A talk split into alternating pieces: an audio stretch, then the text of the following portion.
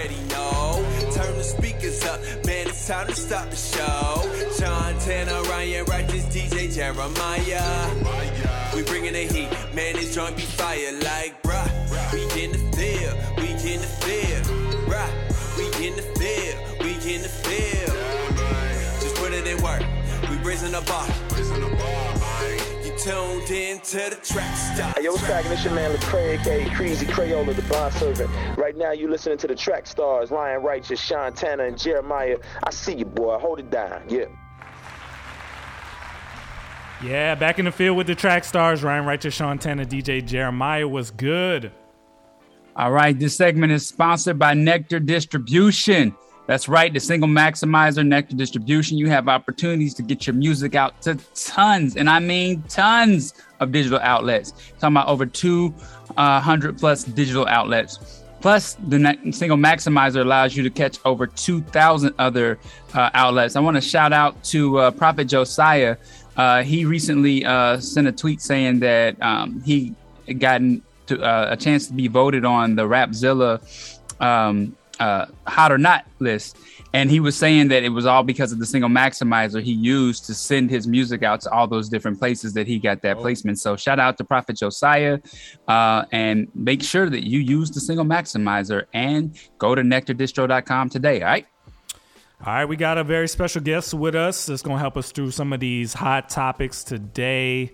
Got Judo Sammy in the building with us. Yeah. What's going on? Yeah. Judo Sammy, you got to explain explain the name for us. Okay, so long story short, um, my friend actually came up with my name for me. I didn't come up with it myself. Judo Sammy, basically, judo is a fighting style.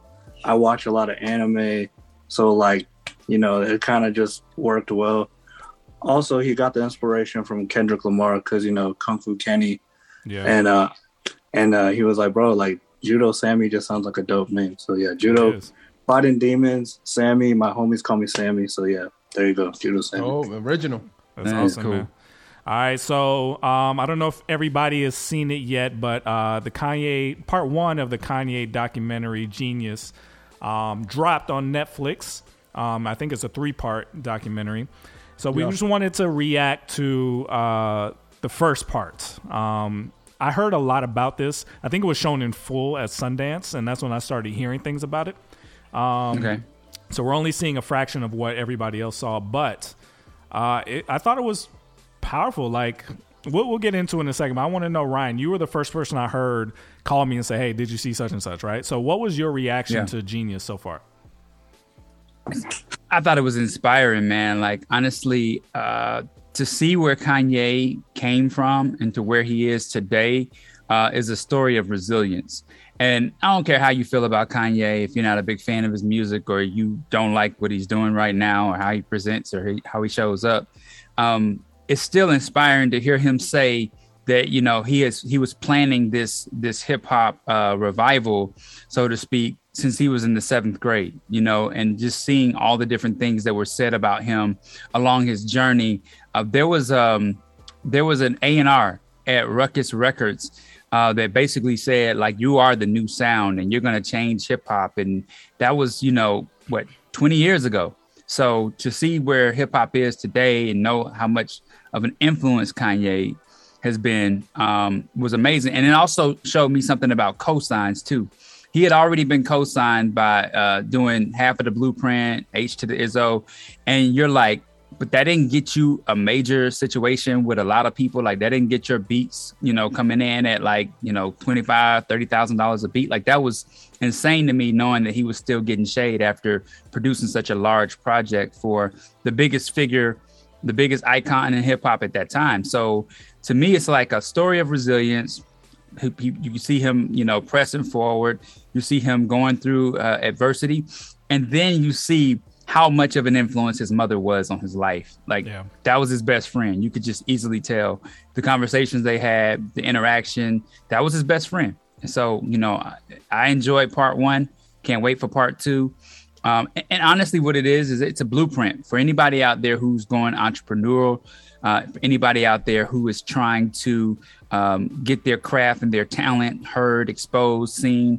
uh, it's a it's a blueprint to show that the grind doesn't just start with you know you posting yourself to social media and going to sleep at night. Kanye moved um, from Chicago to New York to see a lot of that happen for himself, and so he took a lot of you know leaps of faith, and he, he really stood out there. He put himself out there. And you you're not even really a huge Kanye fan. Like you're you've actually been really disappointed. So when I heard your reaction, I was like, this must be really good if Ryan is like, no, Kanye Yeah, yeah, yeah. inspirational. like really? Yeah. What'd you think? Yeah, my favorite my favorite Kanye song is still to this day "Through the Wire." Like I don't I don't know of any other songs that just I mean, and Jesus Walks is dope. Yeah, that's dope. Jeremiah, what do you think? Um, I remember I, I I text you guys like, "Yo, y'all need to check this out. This is flame."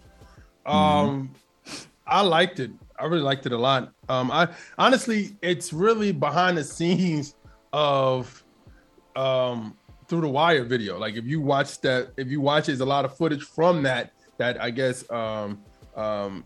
Co- uh, what Coodie Coodie Yeah, That's Coodie. Yeah. Coodie, the way he took majority of that and put that together for through the wire, and then you see it because honestly, it's really a lot of that footage.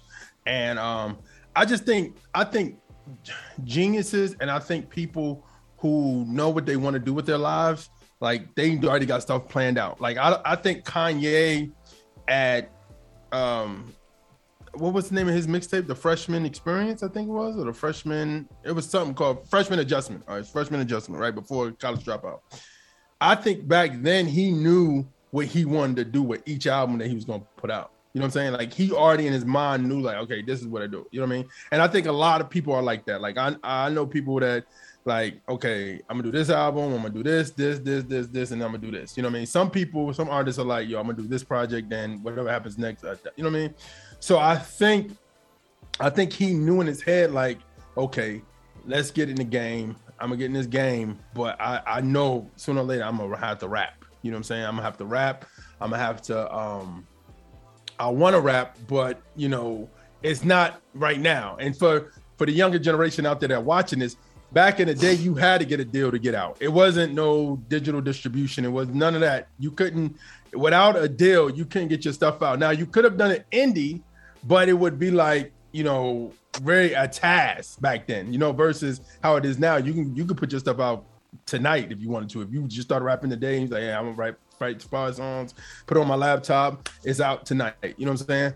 But back then it was like you got to know somebody that knows somebody. You know what I mean? yeah. And you just seeing his grind of saying like he took it seriously. And first off, he didn't move to New York. He moved to North New Jersey. New Jersey. Yeah, I He thought that was interesting. He moved to North New Jersey. Get it right, son. All right. So um the fact that he took that that rod and like um it's it's just it's just his dedication to say, hey, I really want to I really want to take this serious, so I have to go to where it is.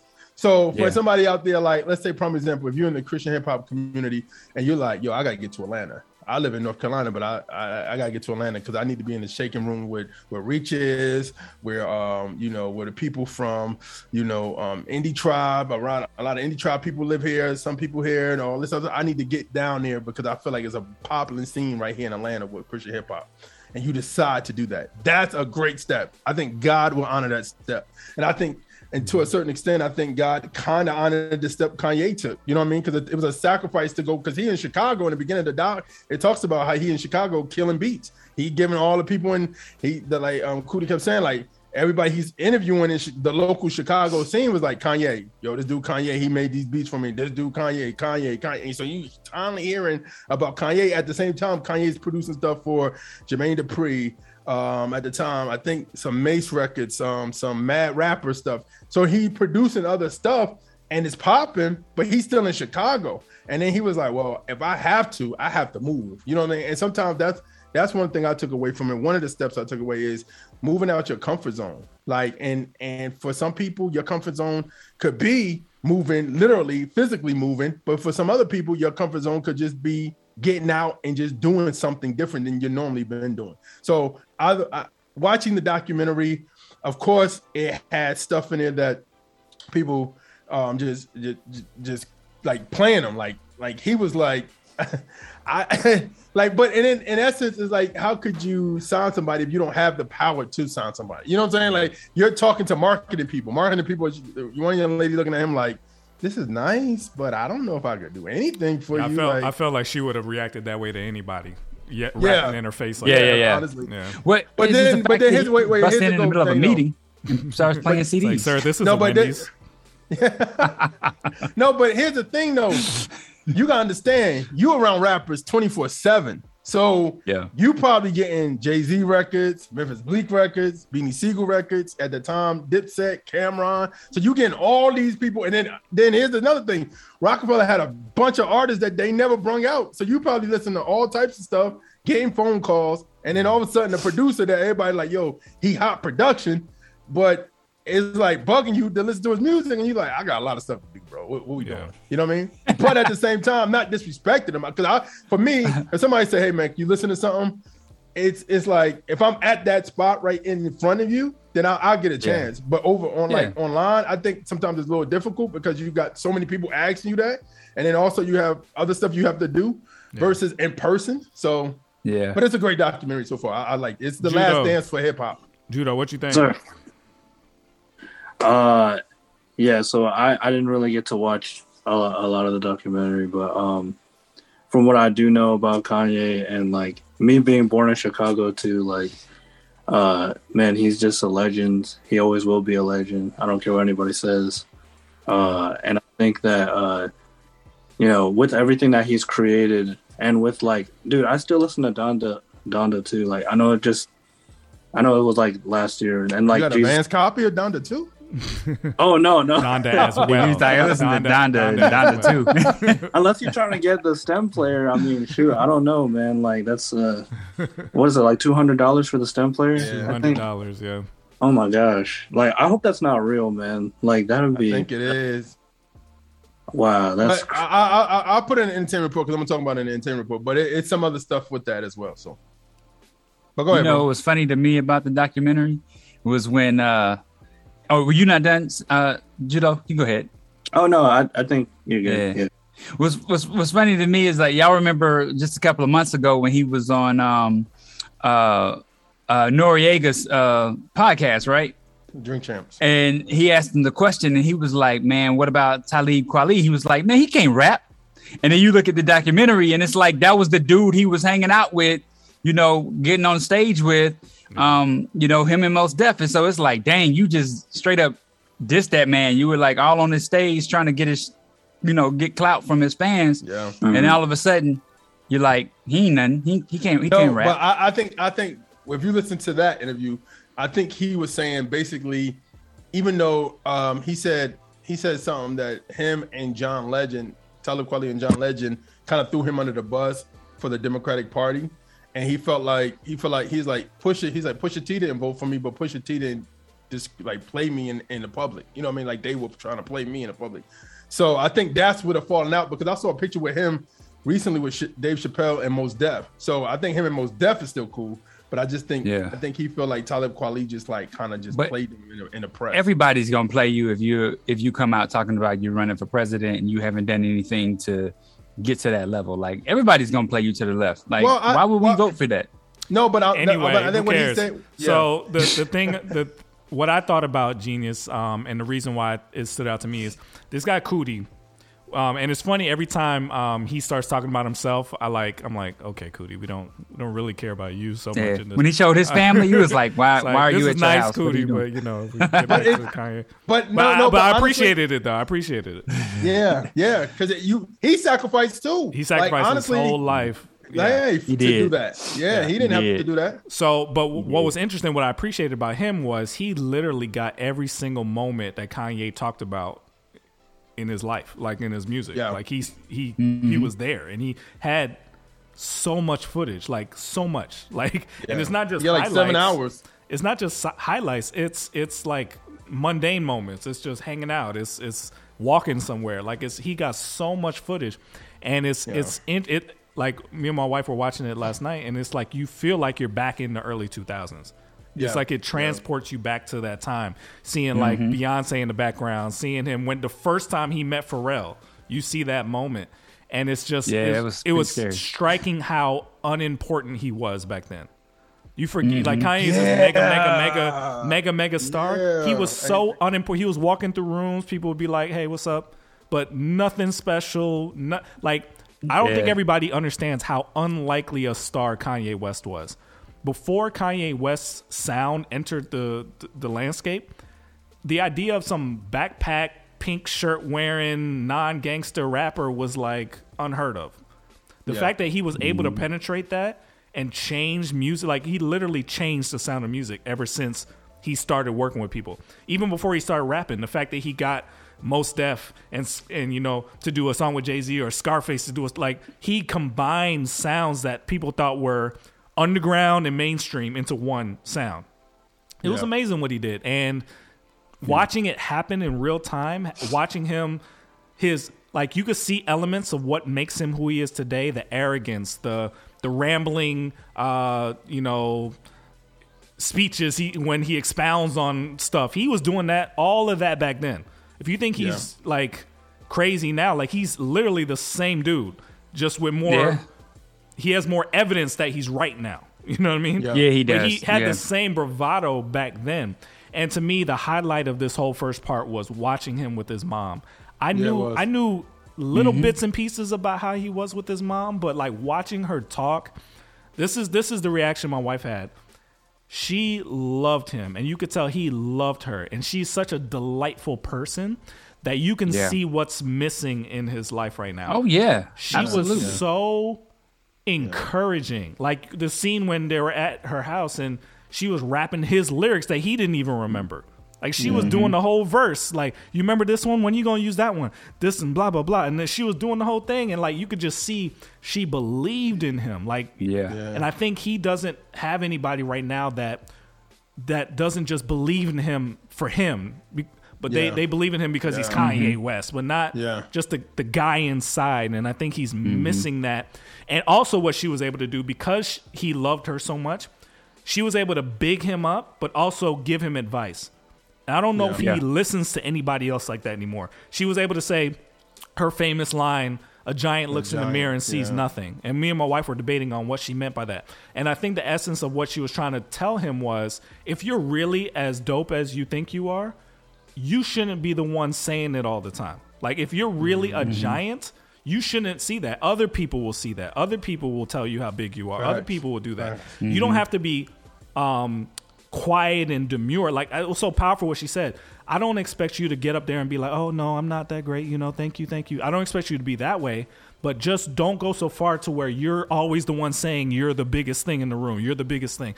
I thought that's the advice. If she was still here, I I, I hope that he remembers that because I Yeah. think he's that's mm-hmm. where he's getting lost. I think he thinks he has to be the giants. Like, oh, I got to be a Yeah. giant. I got to be a giant.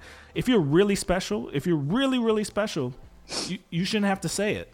It should be obvious. But you know, you know where he's going to get that relationship back from is his kids, because your kids look at you like that, and I think that's why he. I think that's one of the things where he wants to win his family back. He said something in the documentary. Um, he was in a hotel room and he was like, "I'm not doing this for me. I'm doing this for my family. I'm doing this for the future. Yeah. You know, of of who who's um coming behind me." And he also mentioned too. It was funny. He said he got upset about his uh, last name being left out of a um, out of a, uh brochure Yeah. for the uh, music conference. Conference, and he was like, "Man, they just said Kanye. Who is Kanye? How's people gonna know who I? That's not Kanye West." And no then he was idea. like, "You know what? One day they just gonna call me Kanye. No, matter of fact, they're gonna call me Ye one day." And I was like, "Whoa!" but you know what's interesting? And I, I was I was thinking about how I would say this so that Christians don't get mad at me or think that I'm going somewhere with this. But this dude had the God complex of hip hop uh, back then, and I think that's what's destroying him right now. Is that he saw himself as a god back then. Now he's risen to the top of hip hop, and now he's like, "Remember when I told y'all I was a god? I'm that God now." And I'm not talking about God the Father. I'm talking about an icon in hip hop. Like I, I really think he had that complex back then, and that's what he struggles with today. I don't think so, bro. I don't think he. I think he was just arrogant back then. I don't think he had a god complex back then. I think. Yeah, I think. I think. I don't. I, don't, I didn't I, think he I, had a I, I God hear you, Ryan, but I think Jeremiah is touching on something that I noticed as well. the major difference between today Kanye and and 2002 Kanye that I noticed was he was a lot more humble. Like he was confident, but he Yeah. was he had a humility to him when people rejected him. He didn't get angry. Like the whole scene with Scarface, right? Scarface was going through. He heard Jesus Walks. He heard Family Business, and he he liked it, but he was like, "This ain't really for me," you know. And he never was on. Obviously, he wasn't on College Dropout, Yeah. right? But Kanye took that as a positive experience. Where I think a lot, like today, Kanye Yeah, would he have been did say that. offended. Oh, he'd been on. He'd He been on would've been Instagram offended. quick. Yeah. That's Yeah. the major Instagram difference. I think yeah. that God complex thing came a little bit later than what we're seeing in part one. Something I think God- changed. I think that God complex came in around my beautiful dark twisted fantasy. when eh, when everything he thought he was going to be, he became it. Like that was like, okay, I did everything I said I was going to do. Now who's going to stop me? I think that's what I think every person, every Christian needs to know that there could be a moment where you get everything you want, then what? That's where a lot of Yeah. people lose themselves because they start to think, I did this. I did this. You know what I mean? And then you start to believe your own you know, hype.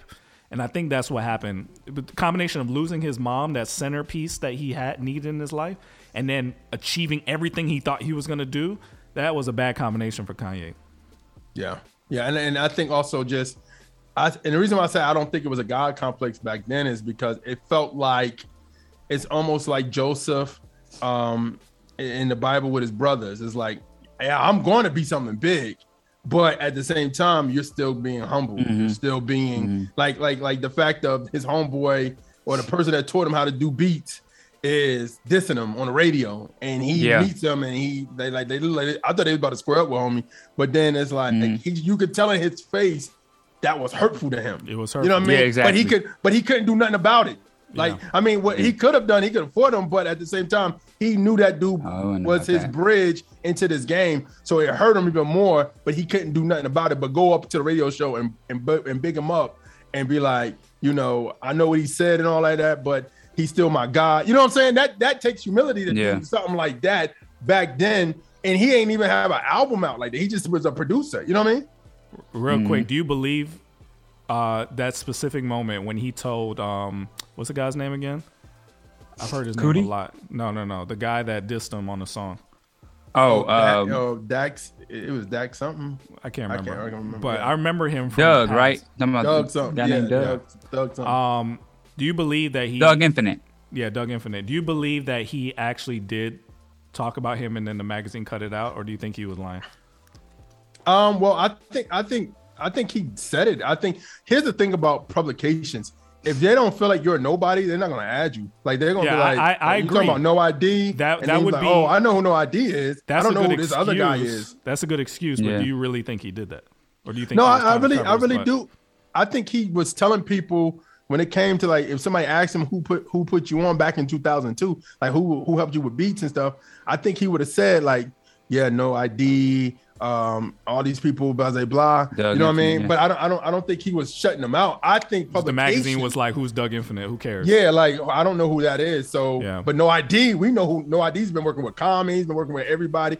People at the time knew who his name was because it was buzzing. It wasn't like some local Chicago producer is producing records and Yeah. he's getting his name out versus somebody Yeah. who's doing something national. You, you know what else that stood out to me in this documentary so far? You do see some famous faces, you know, like the the um Beyonces and the Pharrells and the so and so's. It's amazing to me Mm-hmm. how many people you don't recognize. How many people were the host of a radio show or the vice president of this or an A and R of that? That what happened to them? What you you only remember the highlights all those other Yeah. people that were in major positions, they get forgotten. They get forgotten. Yeah. And and you you I think when we live our lives, we put ourselves as the star of of the show sometimes. Yeah. And we forget about all the other people who were a part of the story that made the thing happen mm-hmm. that Yeah. aren't big Yeah. names. Like the lady Yeah. who was on the show who had Dug Infinite on and then had Kanye West on. Is she still a big deal in Chicago? I haven't heard her name before. Mm-hmm. The people who worked at Roc-A-Fella. I didn't I didn't know Roc-A-Fella's office was so Radio One like. Like it looked like a Radio Yeah. One studio. I was I was Yeah, shocked. the I, old think- Radio One. I, think I was the, shocked the that young Roc-A-Fella he was so a- organized. Yeah, I think the first la- the young first young lady he rapped for in, in Roc-A-Fella is a big executive now, and um, at either at Rock, either at Roc Nation or Def Jam. I'm I'm sure it's Roc Nation.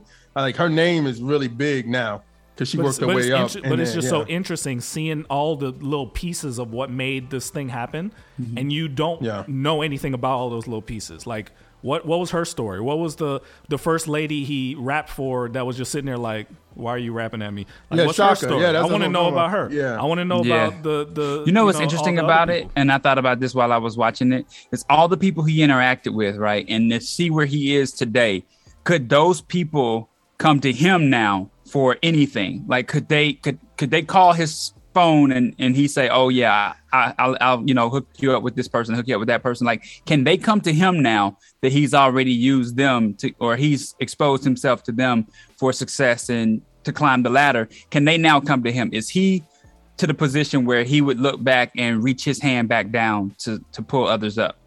That- What, what, I would say I would say two things. One, Crispy said, "You know, it's trucks us when they mentioned Radio One." That's funny. Um, but the second keep thing is, doing I, it, so I, get used I to would, it. I would did say they get? Did they put us back on? I think Kanye is one of those type of dudes. If you added to his life early on, he's like grateful for you. Like I think about um him and Dame. Like people always talk about Jay Z, but Dame is the one that was like, okay, we're gonna give you a deal. You know what I'm saying? So to this day, Yeah. he's still tight with Dame because Dame really gave him the opportunity at Roc-A-Fella. You know what? Jay Z wasn't really looking at him like that. We need to come back. I assume part two is going to deal with his issue with Dame and, and Jay Z, the split. We got to talk about that because I got a lot of things to say about Dame Dash. The last thing I'll Come on, say Sean. is, you know We what trying tripped me out? Stuff with Dame. Come on, I got man. lot. You know I what didn't say it was tripped me out? I just said I got a lot of stuff to say. The last thing I say that tripped me out is for see, seeing him sign his contract with no lawyer. Yes. Like he just was sitting there, like, I, I mentioned that too when we were watching. I was like, man, does he not was have a manager? I didn't. Yeah, didn't I was like, what are I you didn't doing? see- I didn't see anybody in His any cousin of was those. his manager.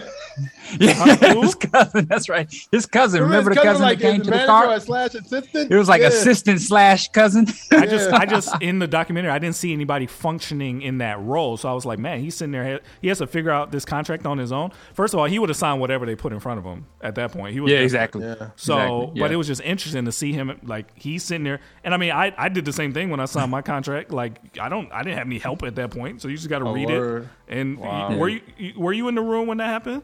No, I was not. So yeah, we just Nah, you con- they wouldn't let they wouldn't let us little folks in that room. we- We weren't even invited to the signing party. no, but I'm saying that all you did was you just got a contract and they explained it to you. It's like, what are you gonna do? Say no?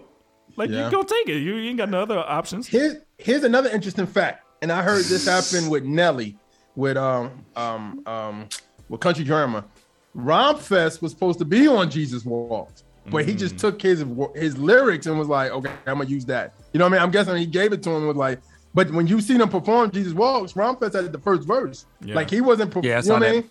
So that's interesting that Rhymefest was like, well, I guess you know what I mean, because so many people were supposed, like you said, Scarface supposed, was supposed to be on Jesus Walks doing the hook, but at the same time, that song was supposed to have two people versus just Kanye. Wow. So that's interesting that that that turned out. A lot of stuff turned out. Honestly, this that the first documentary is basically Last Call off College Dropout. the- If you yeah. remember that song, like he breaks down how Yeah. 3H wanted to sign him, the, the white gentleman from Capitol wanted to sign him, but Yeah, it was exactly sa- the same. Like he, yeah. It's interesting that everything Yeah. he said on that outro was exactly true. Like Yeah, He didn't yeah, lie he, about he anything. didn't sign him. Yeah. And the sad part about it is all these executive. I'm not talking about the A and R's because a lot of A and R's wanted to sign Kanye. It was a lot of top executives that was like, no. It didn't So make any sense. I wonder sense, how they feel now. It didn't make any sense. You can't you can't fault anybody I mean, for passing. A producer rapper was not a thing. Dr. Dre was the closest thing, and I Puffy mean, he- too. Puffy. I mean, well, Puffy had his own thing, but yeah, Puffy wasn't really a producer. You know what I mean? Dr. Dre was a producer producer, right? But he got famous a different way. You know what I mean? Kanye at that moment, non-gangster producer rapper, it, it didn't make any sense. So I could understand why people were like, I don't know. I don't know, this ain't gonna make money. Who's gonna buy this? They had no idea. the fact that the fact that this unsigned producer rapper had Jesus Walks, Family Business, just sitting on his that's All falls cra- down. To, to Yeah, make, that was crazy. I to was make like, music that sounded like that, that different at that time is nuts. That album made no sense. Here's something. If you're an artist, Kanye had all those songs in 01. That album didn't drop to 03, 04. Yeah, 04. So for for for people out there talking like, oh, this song is a dude, this dude had Jesus walked on his hard drive in 01.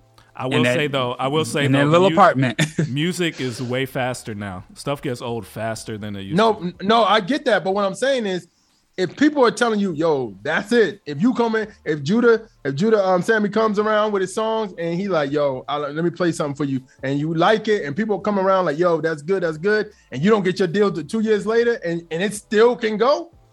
I I, I wouldn't get rid That's of true. music. Let that it go. quick.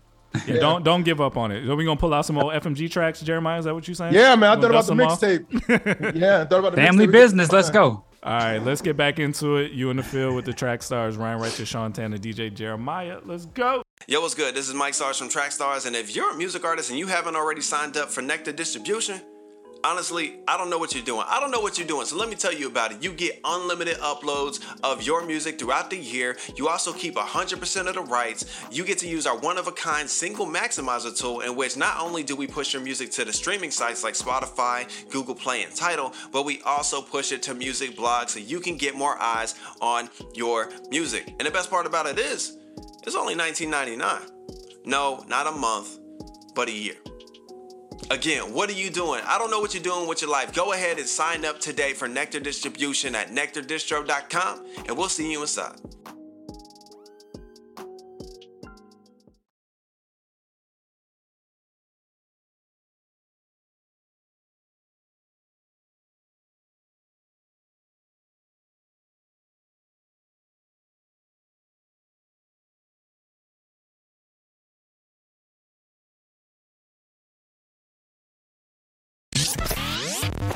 This is an Iwebu production.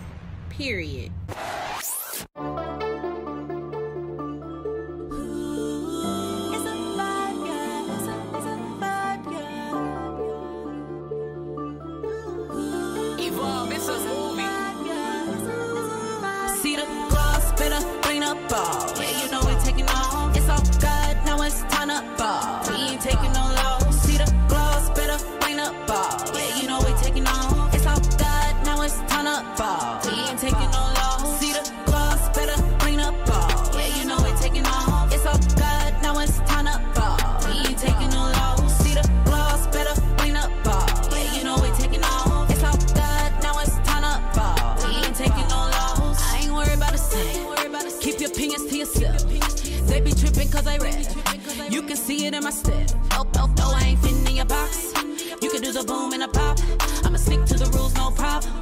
If it ain't God, I can rock. Never rocking with a hater. Cut him off, no relation. He full of cap and I date him. She tryna trap Terminator. That was fake love. You was chasing clout. All the way in, so we sending out. All the bad vibes, I begin to drown. But I cut them off, still heaven bound. See the gloss, better clean up.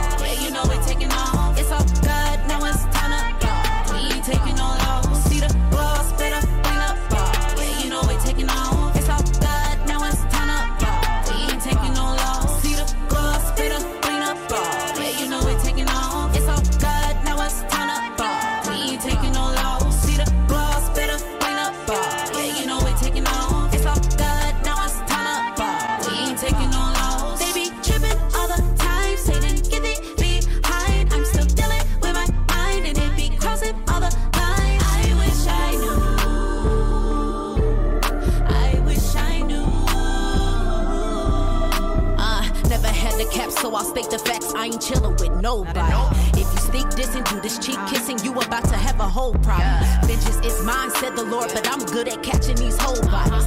In my verses, I'm throwing dirt, and I'm really bout it in real life. Wait, I ain't supposed to be like that, but I be tripping, gotta get my thoughts on track. Hey, that I gotta leak like that. My heart be tripping, I ain't supposed to be like that.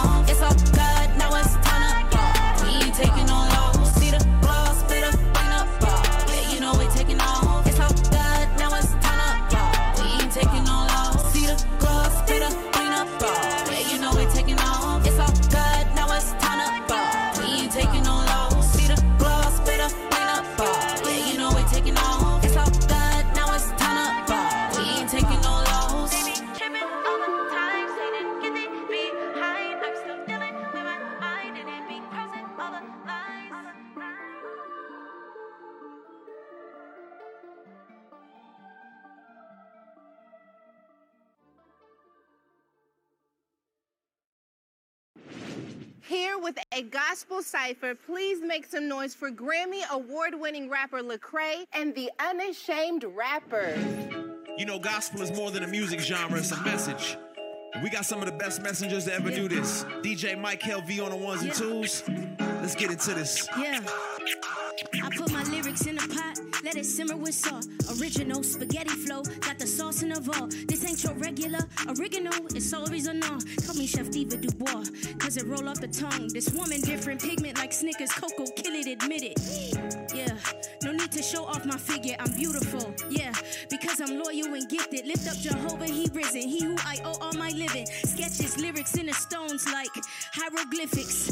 Split the river, quick deliver, I'm forgiven. Dripping blood out for my living. Got my head above the water, got my vision on my keeper. Yeah, my vision on my keeper. My God, go ahead, let's move like that. Look at that shimmy, catch a dimmy. Yeah, I groove like that. I got bills, yeah, a few bands stacked. Got a mortgage and some kids, that's some real life stats. That's AI. Man, go crazy. Huh? Yeah, yeah.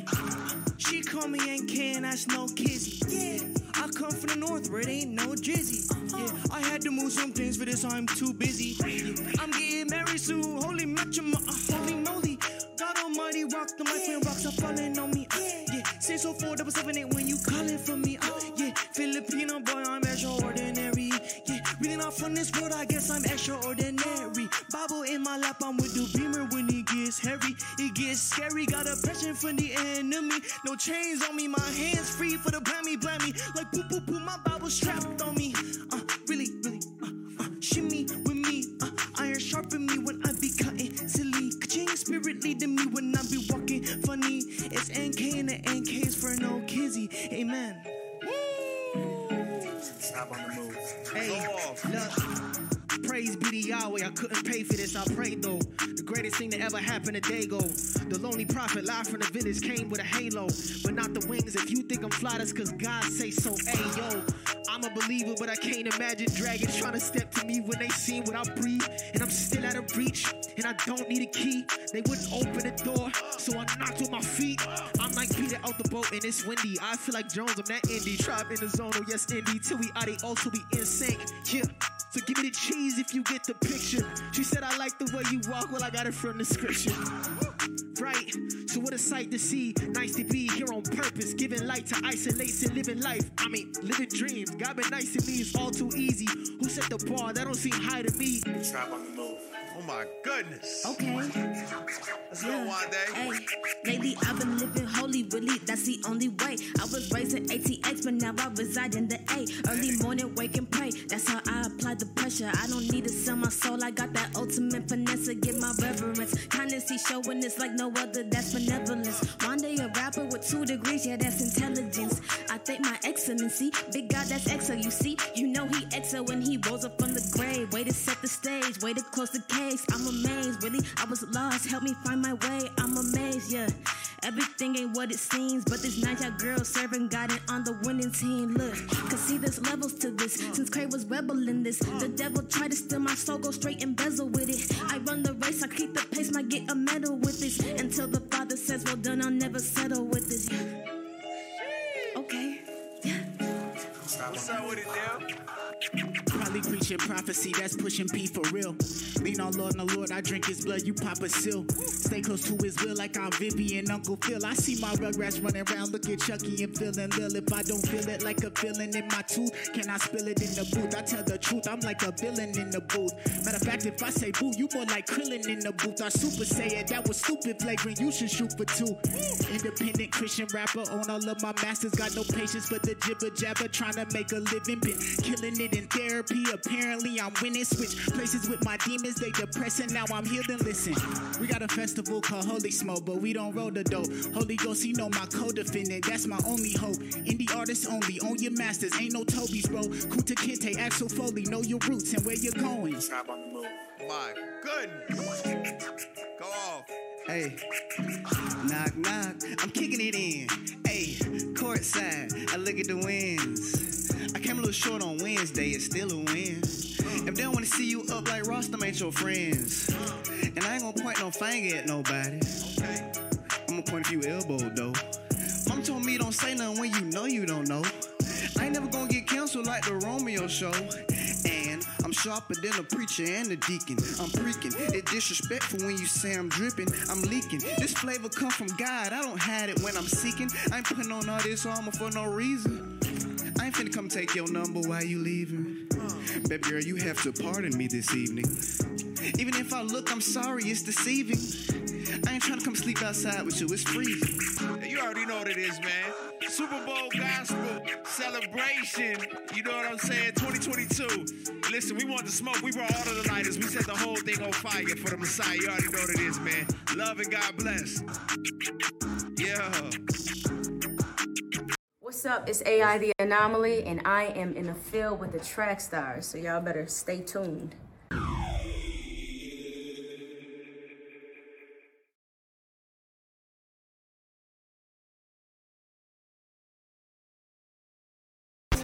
What's up, everybody? It's entertainment report time. DJ Jeremiah. Let's get it going, man. All right, man. Shout out to our guy, Eric Boston, 520 representative. New episode Beyond the DM is coming out soon with the ambassador. So go check that out, man. I heard it's even deeper than what we did. So if you love the Drops today, actually. uh, it drops today. Okay, bro, go Mhm. go listen to that joint because I know him and Eric. Eric told me it was just raw, raw, raw, and it was really good. So go check that joint out. All right. Infinite Music Festival is the only music event that is celebrating the death and resurrection of Jesus with the sounds of praise eminent from some of the finest artists in Christian music. Attendees will experience the resurrection of Jesus Christ like never before. We are expecting the power of God to transform lives and revive Christ followers to be brave leaders living out their faith every day. This exclusive one day festival is on April 16th, will be one of a kind, offering music, inspirational speakers, activities for all ages, foods, entertainment for the whole family. Attendees will um, see up close and personal live performances by top Christian artists such as KB, Tribe, Naomi Raine from Maverick City Music, 1K Phew, Social Club Misfits, Aaron Cole, Wande, Angie Rose, our guy Mike KLV, Miles Minnick, our guy Mike Tees, Torey D'Shaun, and more. All right. So this event will happen Easter weekend, um, 416 in Atlanta. So, man, please, you can go to their website, Infinite Music Festival, um, and go check out. You can order stuff as well. All right. So, um, speaking of um, um festivals and stuff, um, let's go to Hillsong. Hillsong Exposed docu series. Discovery Plus will stream a three episode docu series titled Hillsong: A Mega Church Exposed. Contended um, how, how the Austra- the Australia-based global um, church network has told the fine line between cult and culture. With more than 150,000 global members, Hillsong has recently been entangled in scandal. Hillsong, a mega church um, exposed, will profile numerous ex-members of the church who have come forward to share um, different allegations of trauma, abuse, financial, and labor um, exploitation that created a culture of chaos within the church. The synopsis of the project reads The series will also examine how Hillsong was able to grow into a global brand while uncovering the truth behind the headlines of recent, recent scandals and shining a light on the fine line between culture, corporation, and cult. Of course, they're going to have the the um, woman in there who um, had a, an affair with Carl Lentz will be in this documentary as well. She talks about the relationship no. between them two. So, yeah, man, I I saw the um, preview for it, man. I was like, wow, I didn't know. But here's a question: Um, do you when you have people that's hurt by a church, right? Um, I could talk to I could talk about this coming out of a church. Um, is it is it fair? Is it fair for them to really speak out because they're still hurt by that church, or is it just it is what it is because it happened to them? What, what do you guys think?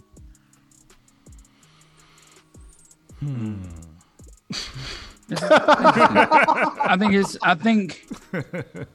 I think that you know this is kind of like um, uh, spiritual maturity. A question about spiritual maturity because you you want to know whether or not people are speaking from a place of unforgiveness, a place of forgiveness, and a place of you know like you know um, uh, understanding. You know, like this is what the word is telling me to do to to talk about this to warn others. I mean, it, it just it could be a revenge documentary.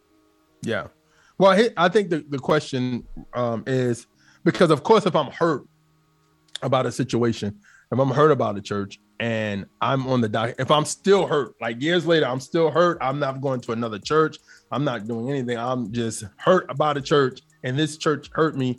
I'm still talking about it, and it's like it could sound fresh for somebody who never don't know me, but it could have been like five years, six years later, and I'm still in that same place, and I haven't moved on, and I, I'm not mature at all. I'm just telling the business like that, and it, and it, and like if Sam if Sammy's watching it at home, he's like, "Yo, they did DJ Jeremiah dirty. I ain't never going to that church," and they don't even know if if I did something as well. You know what I mean? If it was a mutual, if it was just you know, if, if it was my my my opinion, you know what I'm saying? Like, or if it's or just my um what they always say is three sides of a story is uh, your side, the other person's side, and the truth. Like, so it's like if I'm just hearing my side of the story, um, then it's like you're is you're it, they're wrong. You know what I'm saying? Like, but if if if it comes out that I was at the church wilding and I was doing everything in the church and they kicked me out and they like, yo, that dude was a whatever. That their side is not gonna be heard. You know what I mean? What you about to say, Sam?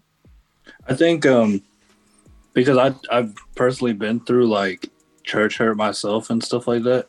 Like I think as far as approaching it, it should be in a way where it comes off like as unbiased as possible. Which I'm I don't know. I this is my first time even hearing about this docu series. So, um, but yeah, I think uh, I don't know. Like I don't know if there's like a really a right way to go about it, but I do think um, as far as the the Carl Lentz situation and like all that stuff, um, it does in some manner need to be addressed. As far as from what I've known about stuff that's been happening for like the past couple of years to three years, like, um, like our leaders like have been like been just getting like falling into like temptations and stuff like that, and Oh like wow.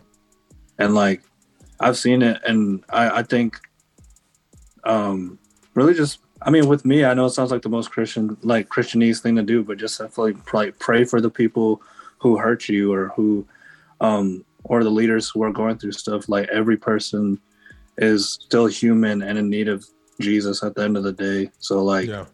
yeah, I don't, I don't know how to feel about doing like a whole expose of a church or anything like that. Like, there's no perfect church. Um, yeah. So I don't know. I, I really don't know what to say about that. I don't. I personally don't.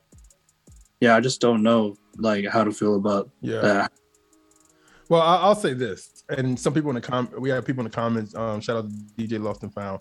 Um, say his songs accusations are dearer than church hurt. So, like I said, I could be wrong. Like I'm, I'm just saying, but I know sometimes, and I'll say this: sometimes people get on document when they exposing something could be because they're hurt by church or they've been, um, they've something happened to them that's not that's not right. And and honestly, you should expose stuff. You know what I mean to talk about. But I, I just think at what time is is it too too long, too short, whatever, you know what I mean? But all right, we got we got some more um two more stories and then we get out your hair. Sean C. Johnson short film accepted. Sean C. Johnson's an NAACP Image and Stellar Award winner.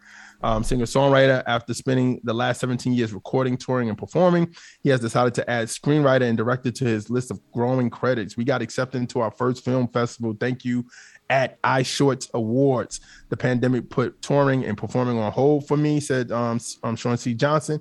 This turned out to be a blessing in disguise because it allowed me to rediscover my passion for film. During the quarantine, um, I spent hours studying and having fun with the craft. The short film is a result of those hours. He wore multiple hats for Lucky, serving as the project the, as the project's writer, director, and editor. The plot um, of the movie Lucky short film is in a struggling economy, two jaded creatives allow their working relationship to cross lines that prove to be costly. So, all right, man. Shout out to Sean C. Johnson, um, dope R&B artist, dope um, urban gospel artist that does his thing. All right, man. Everybody been talking about Donda 2, right? So Donda 2 is exclusively coming to Kanye West um, um, STEM player website, his own platform. He said um, he will only be available on my own platform, the the STEM player, not on Apple, Amazon, Spotify, or YouTube. Um, Ye's reasoning is separate from other artists who recently spoke out about, um, of course, Joe Rogan situation and stuff like that. Um, he did post. He said today's artists get just twelve percent of the money the industry makes. It's time to free music from um, the oppressive system, it's time to take control and build your own. Go to stemplayer.com now to order. Um, um, but I'm also hearing um, that if if you go to the website, that it will be you can download it for free. I'm hearing that. I don't know. I don't know if it's true or not. You can download the album for free. Um, you don't have to buy the stem player.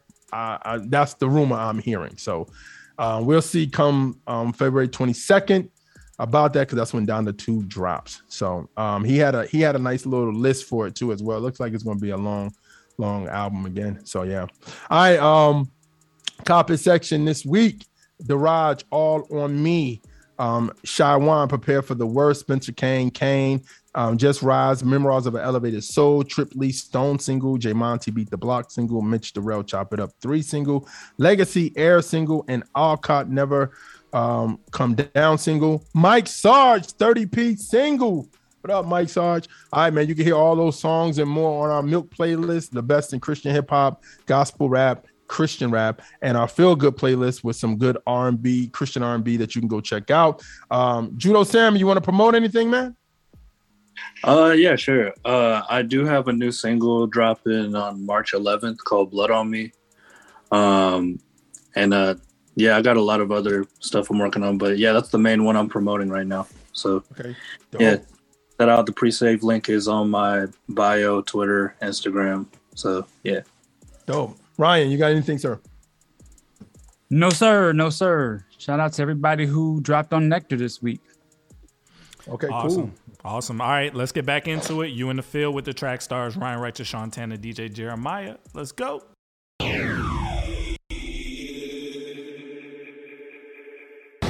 You are listening to the Track Stars with Sean Tanner, Ryan Righteous, and DJ Jeremiah. Right now, you're in the field with the Track Stars. Track Stars. Track Stars. Ryan Righteous. Sean Tanner. And DJ Jeremiah. Right now, you're listening to the Track Stars. You know what time it is. Hey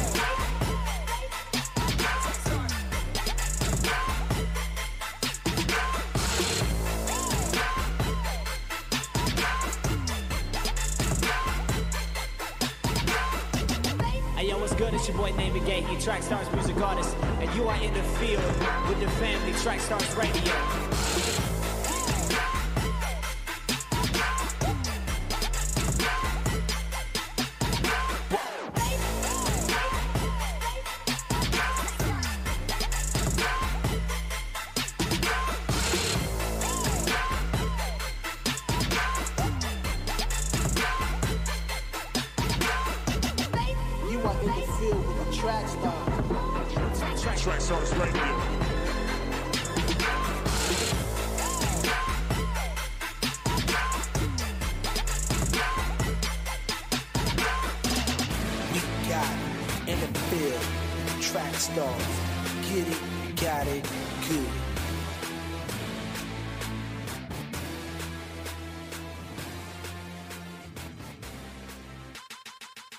Ain't no podcast beef. We got respect for y'all. Yeah. But respect the grind, baby.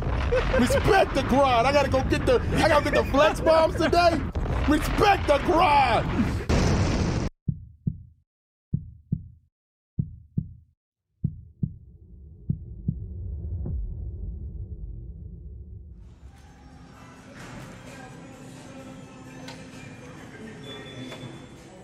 What's up, girl? What's up, girl? How are you? What's ah, going on? I'm doing good. How's the husband? You know he's good, girl. All right. Well, I'm gonna get my normal. Okay.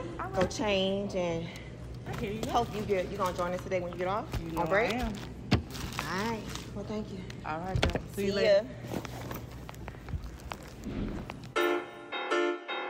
Yeah. Miami. Yes, ma'am. God don't play about me, honey. You know what it is, 305. Let's get it. Yeah, he the way and he the truth. He the truth. You know how I face soldiers really do. This confidence be shining, baby. Ooh. And I'm a Christians out there, ayy. Yeah, what it do? God, God, God don't play about me. Yeah, you heard just what I said. And you know I'm about that bread. Yeah, I mean that daily bread. Hey, that word in the Bible is the best I ever read. Let me show you how we get it.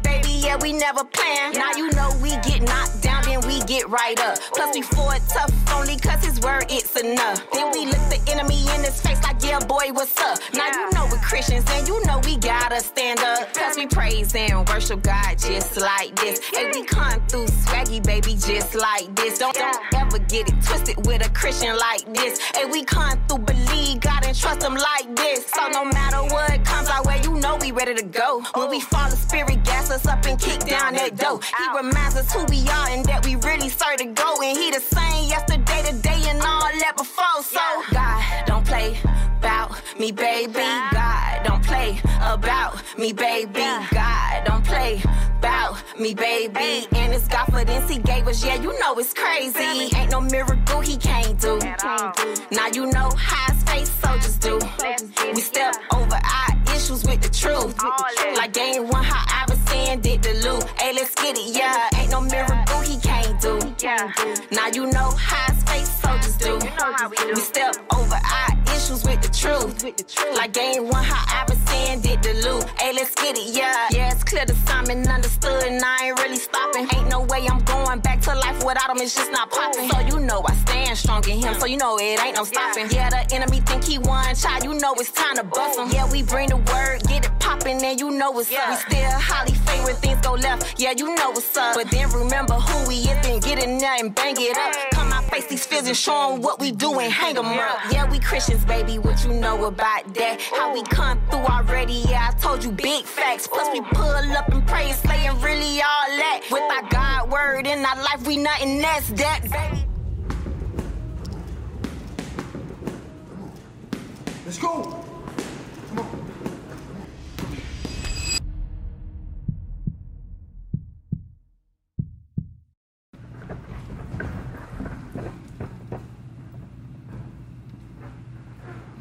Get up.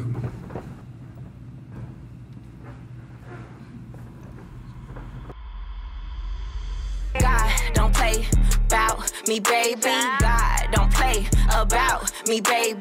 God, don't play about me, baby. And it's confidence he gave us, yeah, you know it's crazy. Ain't no miracle he can't do. Now you know how space soldiers do. We step over our issues with the truth. Like game one, how let's get it, yeah. So no matter the storm, we know the truth. Jesus got it, boo. Yes, ma'am.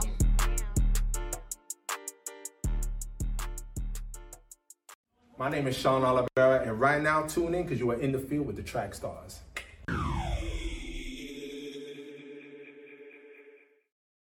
All right, back in the field with the track stars Ryan Righteous, Sean Tanner, DJ Jeremiah. What's good? All right, for all things track stars, make sure you track check out trackstars.com. Yo, those breaks, uh, those commercial breaks are hilarious. Yo, I thought you were gonna say something else. when Jeremiah, when Jeremiah gets to talking, the breaks are crazy, y'all. Shout out to Track Stars. Make sure you go to trackstarswithaz.com. Follow us on Instagram, like the Facebook page, subscribe to the YouTube channel, download the app. All right. Okay, so here it is. Um, we this is a segment that we uh, used to do all the time. It was very popular. Um, it was very useful, and I think it was very helpful. Um, but we just stopped doing it. So we are bringing it back officially today. This is noteworthy. Um, this is a chance for you, if you want, to send in an anonymous letter, and we'll read it, and we'll, as a team, including the Track Stars Universe audience, figure out what to say and what God would want you to do in a situation, right? So we've gotten some crazy, crazy questions in the noteworthy over the years. So this one is just uh, this one is deep. So we need everybody involved on this one to help me out. So uh, pay attention. There's a lot of details here, but I'm gonna I'm gonna go through it. Y'all ready? Yeah. Let's go. Okay. All right. This one is called "She Ain't Sheepin' No More." Sheepin', sheepin'. All right. As the news came out about Gawvi, I am triggered. Uh, I do not know about Gawvi outside of the music space, so I'm not qualified to say he is a narcissist for certain. However, having survived narcissistic abuse, I can say the arrogance of thinking you won't get caught is a key indicator that such traits or tendencies exist. A person with narcissistic traits and tendencies is not the same as a person with narcissistic personality disorder. Anyway, my question is in regard to whether it is okay to say, uh, whether it's okay to say something. Often, oftentimes, I've heard statements like, cover the person like you would want to be covered and or it is not your place to expose them but i personally don't know uh, don't want to be covered if I am wrong or hurting others. I would want to be held accountable. Anyone who knows about anyone with narcissistic traits knows that they they don't think that way. Matter of fact, one of the times they are most violent is when they fear being exposed. I've also heard statements like how you handle them when they're wrong can help draw them to Christ. Meanwhile, they are going from church to church and state to state victimizing others, making babies and not claiming them and making a mockery out of God's house. I don't want to make this gender specific because I've seen it both ways, as we have seen it with uh, uh, with what Dayton shared about his first wife. But my questions are: When should someone inform others of violations? When should it escalate? And when, if ever, is it okay to go public? If the intent is not to expose for publicity nor to destroy the person, but to instead protect others from falling prey, where should one's loyalty be? Should it be in protecting the predator, hoping that how you handle them will prick their heart and bring them closer to Christ? Or should they tell someone so maybe they can potentially prevent others from becoming prey to a wolf in sheep's clothing? Unfortunately, the higher in rank the predator is in ministry, or the more popular that, popular they are in any genre of the music industry, the less they believe they can or will or should be exposed. Additionally, the higher the rank and the more popular the predator, the more dangerous and ruthless the attacks from those who support the predator are, and the more demeaning comments can be towards already dealing with trauma or offense of the violation. Sometimes trying to handle these things in secret with a person with narcissistic traits is dangerous, especially if they know they are about to go to someone like a parent, mentor, or pastor.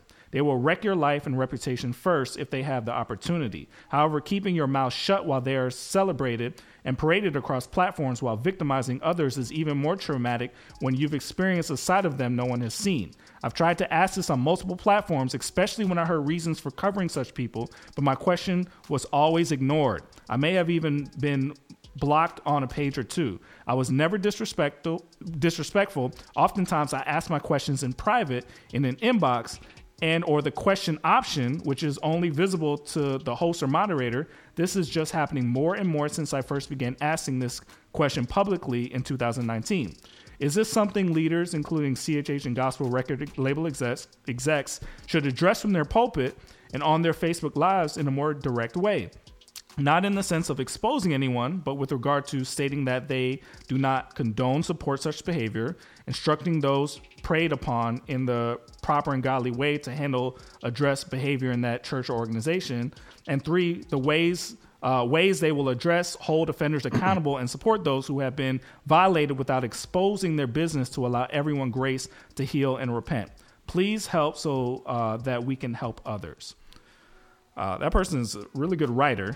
Um, that was very detailed. So, what what uh, do you guys think um, about that? These narcissistic people. Um, should we be exposing them, or should we be worried more about them, or worried about the people they've been hurting? Brian, Sammy. Go ahead, Judo.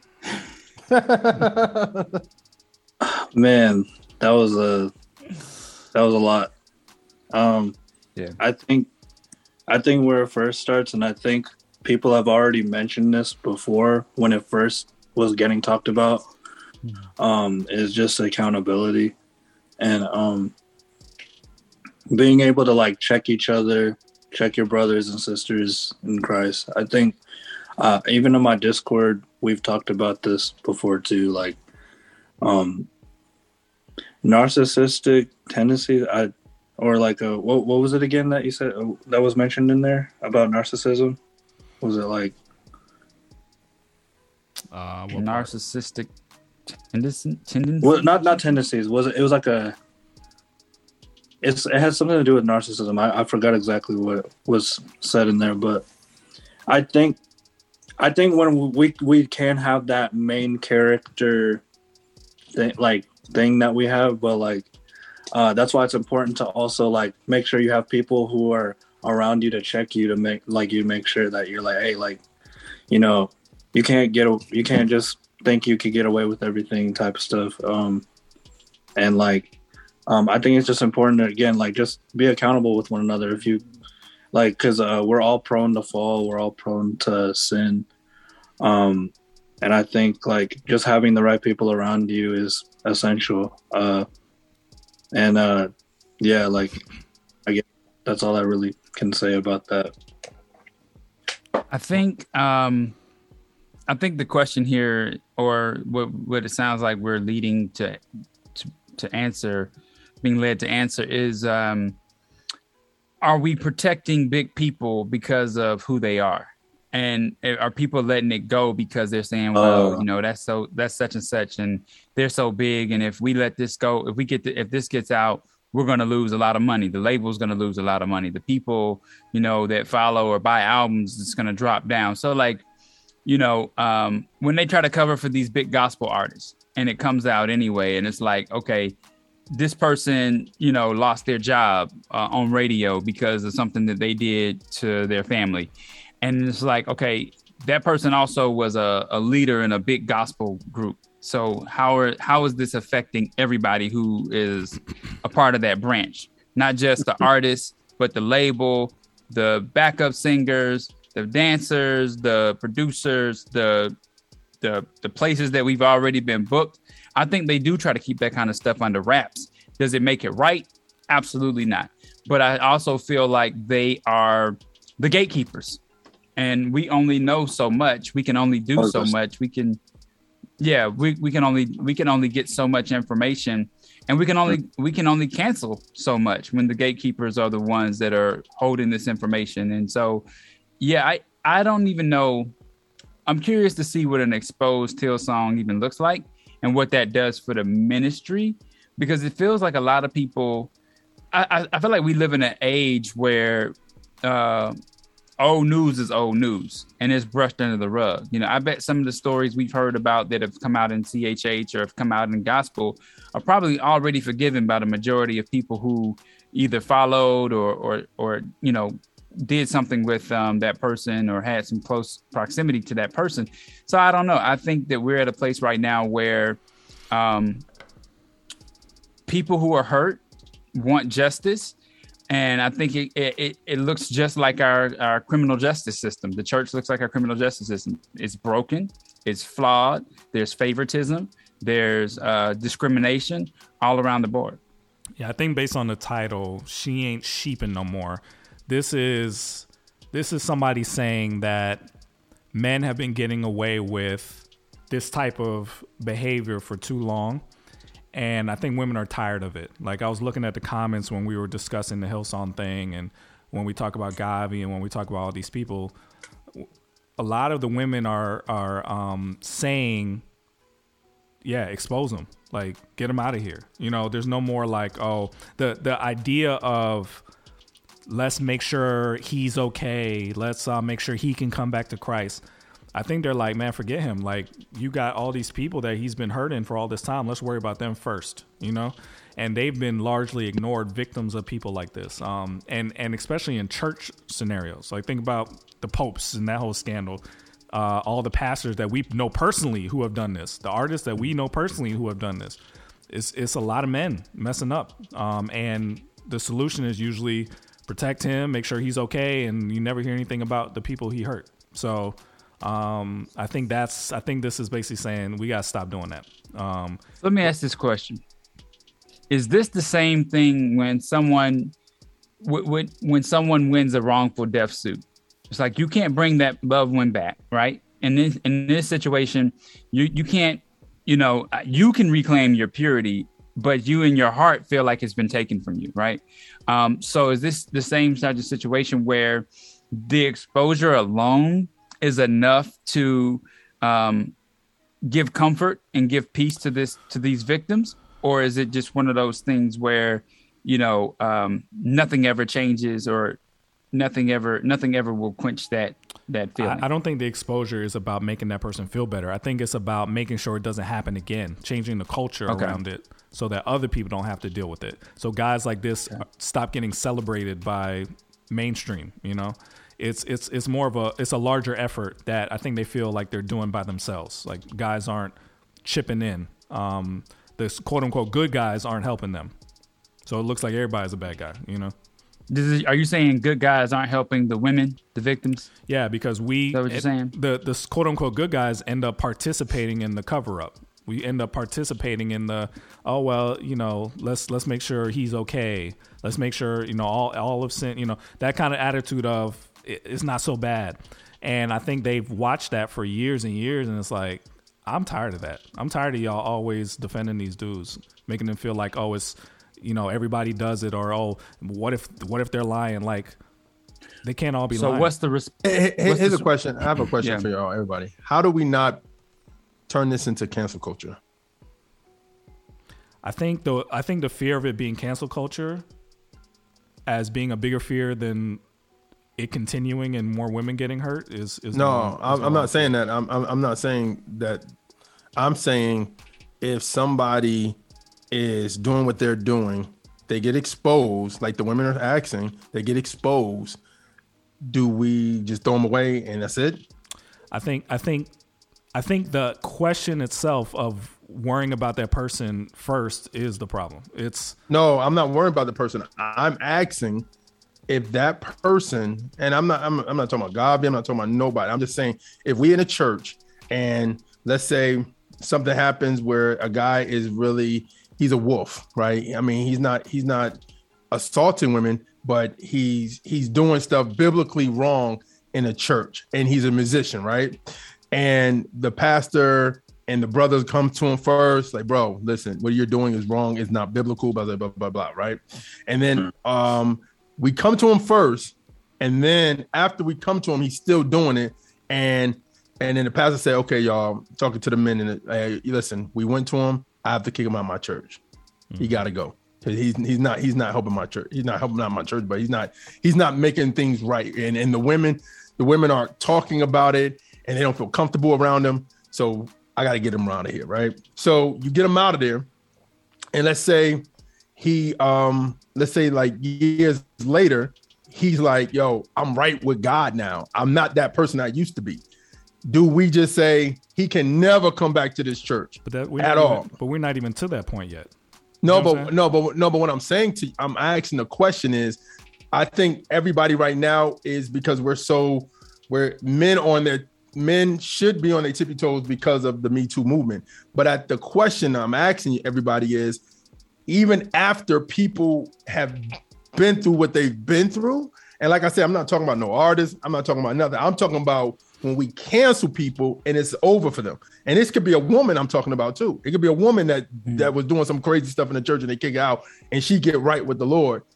Do we not bring her back in or is it just like she's done? I just think okay, it's like if you imagine a guy is in the middle of a street, there's a bunch of people around, and he's beating the crap out of a woman. She's laying on the ground, and you go up and you're like, "Should we persecute this man? Can't he be redeemed and she's still on the ground?" I'm- like no, Sean, I'm not. But, I'm not but what I'm saying is, is saying that, that, Sean, Sean. No, no, no, I'm but what- saying, what I I'm think- saying this. No, no, wait, hold on, bro. What I'm saying is this. I'm saying that dude need to go to jail because he beat that woman up. After he does his time, is it a wrap for him? That's what I'm asking. I understand what you're saying, but everybody asks that question immediately. You're not. I'm not person- asking that question immediately. No, I'm no. asking. I'm saying if your that very person, question, your very question you're asking, when I look on Twitter, that's the first thing a bunch of dudes say after are we canceling him. We can't. We, but I think my answer and to I'm, your and I'm question not, and I'm, is and I'm not even saying that about the man. I'm saying that about a woman. okay. The If a woman, whoever. if a woman, whoever, I'm asking y'all if that person is taken out of the fold, like scripturally said. Yeah. But if the redemption, I'm thinking about a Paul situation. Paul killing Christians, he gets redeemed by the That- Lord. That's that's a different scenario. He wasn't a Why Christian. He wasn't a Christian that fell away Wasn't a- and then came back. Oh, oh he went to Christian and fell away. Okay. But I mean, I'm just asking, is it is it like we I'm not defending nobody. No, but Jeremiah, Jeremiah let me, I'm let me not say. defending I, anybody. I hear you. Let I'm me, asking after Jeremiah, that listen, person listen, listen, listen, biblically listen, listen, out. listen. Go ahead. Jeremiah, all I'm saying to you is, it sounds like your reaction is, we got to make sure we not canceling people. When the question is, what do we do about people like this? You I'm gotta saying deal with that first. I'm saying I've dealt with that. That's what No, I'm but- saying. but she's I- I'm saying that we- I'm saying she's this. saying we haven't. We get rid of that person, and we and we let them go biblically. That's what I'm saying. What is that? That's what biblical says. It says if you you confront the person first, and if that person doesn't change, then you have to excommunicate them. You got you got to get rid of them because they're they're they're, they're going to harm your sheep of the flock. But So Jeremiah, I understand that. That's what, I'm saying. I'm not, what not I'm against saying what is, nobody's saying. in the noteworthy, Y'all saying like No, no, no, it's over. J- Jeremiah, Don't listen, bring that listen. person back. Period. In the noteworthy, this is a young lady asking, "What about the victims?" The question shouldn't be then, but what about him? It should be. I'm not asking that. I got a I'm not asking that. I'm, a- I'm I'm I'm asking you guys after the fact when the the young lady comes forward and she says, "Hey, this happened." We excommunicate that person. But they, but It's that, over. but Jeremiah, That person has- is gone, right? That's just That been person is happening. gone. That's just been happening recently, like within the last couple years. So why are we worried about the results of that when they've been dealing with this for decades and centuries? No, I, but I'm. I have go a ahead, question. Ryan. Go ahead, man. I have a question. So when we get to this point, right? Let's just say this. Uh guys talk to their homeboys, guys talk to their friends, right? So let's just say that the good guys are getting this information about what their friends are doing. Is it up to us to be like, oh, you told me this information, so I'm going to expose you so you don't do this to other people? Do we go to the pastor in secret and say, hey, my brother just told me something that you need to know about? I, I, I don't understand because to me, it feels like when you say the good guys aren't helping, I want to know what the good guys are supposed to do because we all have been in a situation where we know what our what our homeboy is doing, or we were told a story, or it got back to us. What are the good guys supposed to do to help these victims so that it doesn't happen again? I think that's what she's asking. That what she's saying has happened. I'm asking up you, Sean. I know, but what she's saying has happened up until now is that they're protected. They're worried about their their salvation is worried about. We're we're coming together right now. Forget about them. What should we be doing for these victims? How do we protect these young ladies that are going through dealing with these men? I- mean, to me, it sounds like the the, the thing they're asking us to do is to expose expose what we is, know. Is that the right answer? It's probably not the right answer, but I can't think of another way to. I can't wait. I can't think of another way for good guys to step into the situation after the fact or before, if we know something, you know, preventative. I- remember a situation growing up in my life where I had a young lady in my life that I was friends with, right? And um, my homeboy was dating her, right? And he kept telling her, you know, I'm a virgin, I'm a virgin. We, we're gonna, you know, when we do this, it'll be both our first times. And I knew that wasn't the case. I knew that wasn't the case. And I was like, do I let my homeboy go through with this situation and take this woman's virginity, thinking, letting her believe that this is gonna be a, a, an experience that they both experienced for the first time, or do I go ahead and you know say, hey, to my friend, like, hey, I don't want you doing this. Be careful, X, Y, Z. And I chose the latter. I let my friend know, like, hey, I'm not trying to be that guy, right? Because it wasn't it wasn't on me. I knew I was waiting until I got married, so I wasn't even it wasn't about me blocking for him because it wasn't it wasn't a situation I was interested in. I was just saying, I think you need to know everything before you make that decision. Um, and she went ahead with it, but she knew the information going in versus the the cloud that had been painted for her.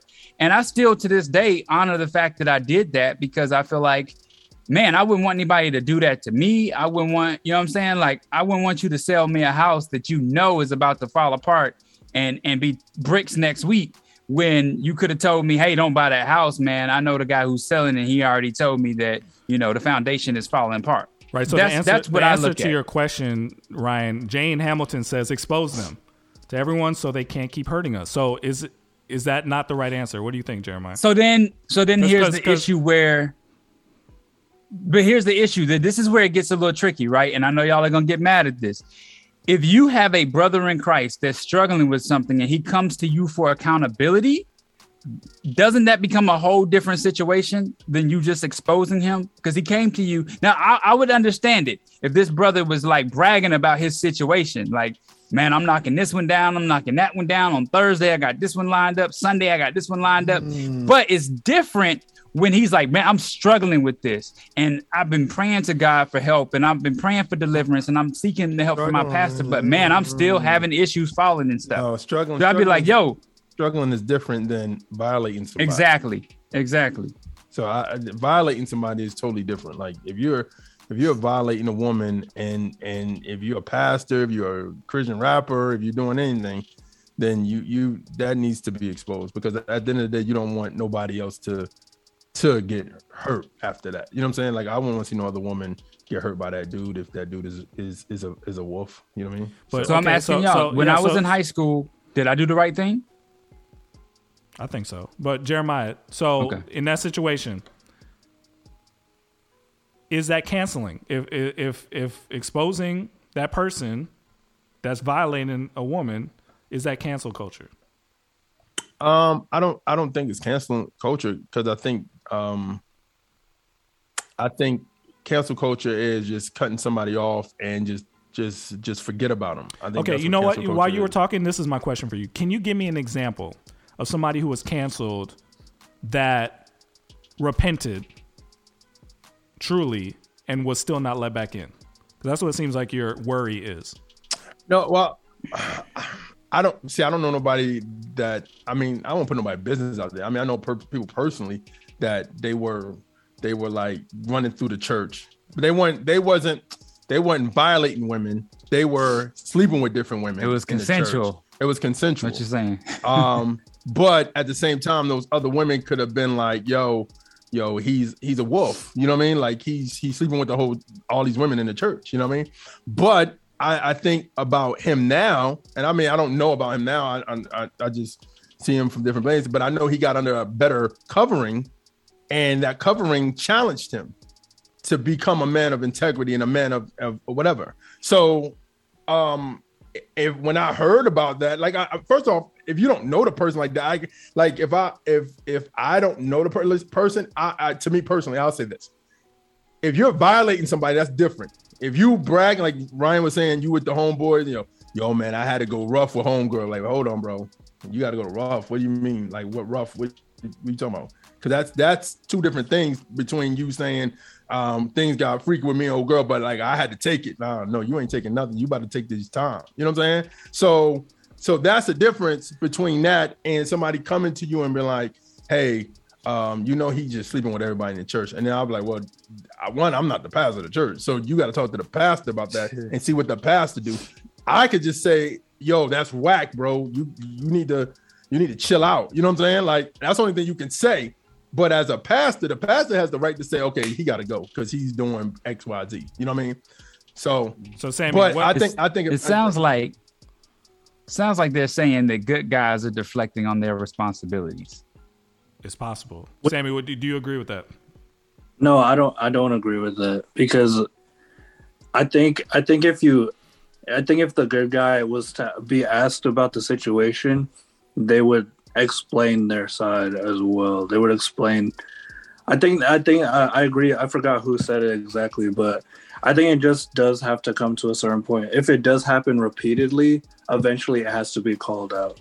I I, I personally think it does, because like you can only like uh because we were going in a biblical standpoint where it was like okay if it, someone does something once the person goes to them in private and then the second time it's a, a group of people keeps on happening like all right eventually something has to happen because you know um but yeah i mean i think i do i do think like the stuff does at the end need to be addressed in the church in in church uh in chh all that type of stuff because um because i personally have seen i'm not saying names either but i've i've seen it happen and i think there does need to be some steps forward as far as this whole stuff goes it's like really messed up but yeah So so last thing I want to deal with in her in her message was why do you think so many other outlets were ignoring her question?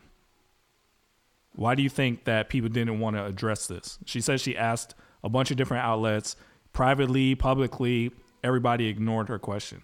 Why do you think that is? because they the probably they like uh like one of y'all said too like uh they probably just wanted to protect his homie because he didn't want to make him look bad type of situation. And that's And also, that's what it is. Yeah, like it also seems like a complex situation that me maybe a lot of people are like, well, we'd have to dissect this a little bit more and figure out like what type of what type of response this even this even needs you know what i mean? Like this was this was heavy for me to think. I'm sitting here the whole time like Yeah. trying to focus in one place so i can hear every word that sean is reading. Um and i'm like okay okay okay mm, okay all right. So it's just one of those things that you kind of have to process through. And i think a lot of times i mean look at the track stars inbox. There's plenty of things that we haven't gotten around to because we just missed it coming in. A lot of outlets could be like that too. Like we just missed this coming in. Yeah. um because you know somebody didn't check the inbox or it, it got filtered out uh you know of the inbox or the general inbox or the the you know focus box. So there's a lot of reasons why something like that might not be addressed. But you know I, I i'll say this I think we all can pretty, and it's so funny that we say this. We all can pretty attest, pretty much attest to this has happened in our church before, and probably everybody that's listening to the Track Stars universe can say, "Yep, I know of a situation in my church. I know I know of a situation in a lot of places where this has happened, not just the church walls, but outside the church walls, and even in the body that is called the church." And you know, y'all can say the same thing, and I'm I'm sure uh, Judo can say the same thing, and, and everybody on the call. So we have a church problem, um, and I think it's because we're flawed people. And I think just like the church has the problem with you know facing um, uh, the race issue, the racial tension.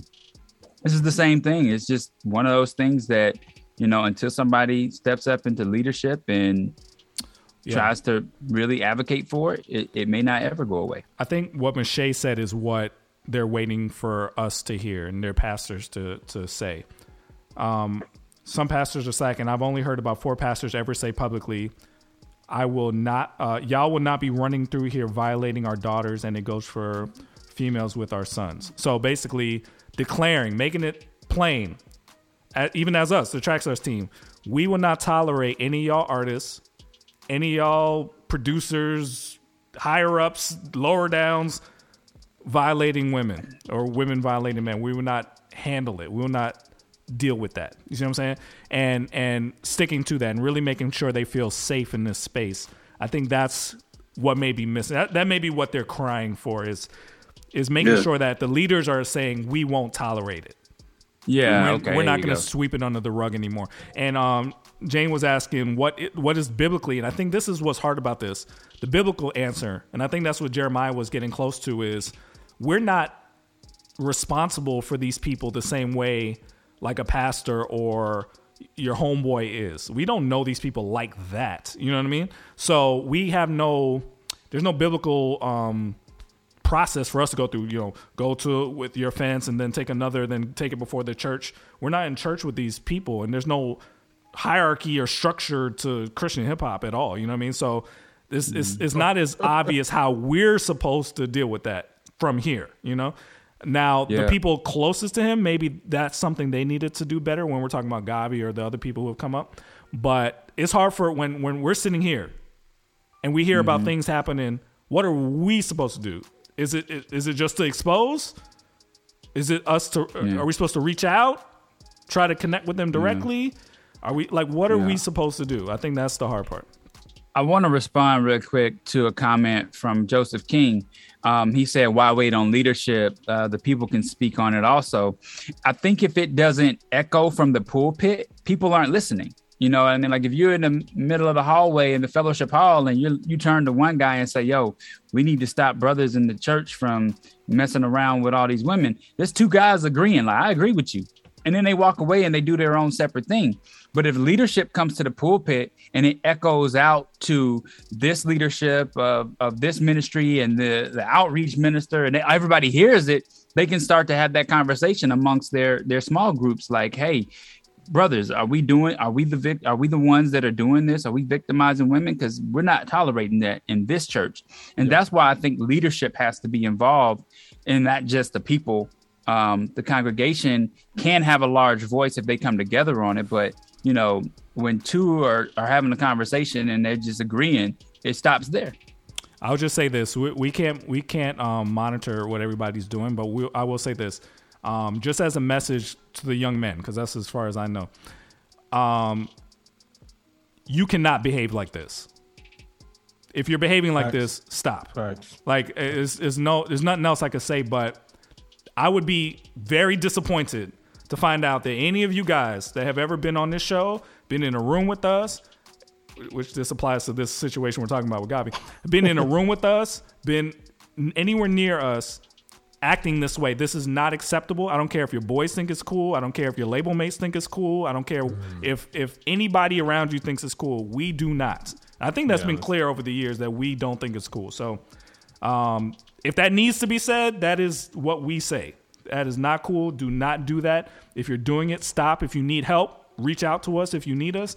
But that is not acceptable acceptable behavior, and we are seeking to figure out how to handle that stuff better actively. So just know that. All right, let's get back into it. You're in the field with the track stars Ryan Righteous, Sean Tanner, DJ Jeremiah. Let's go.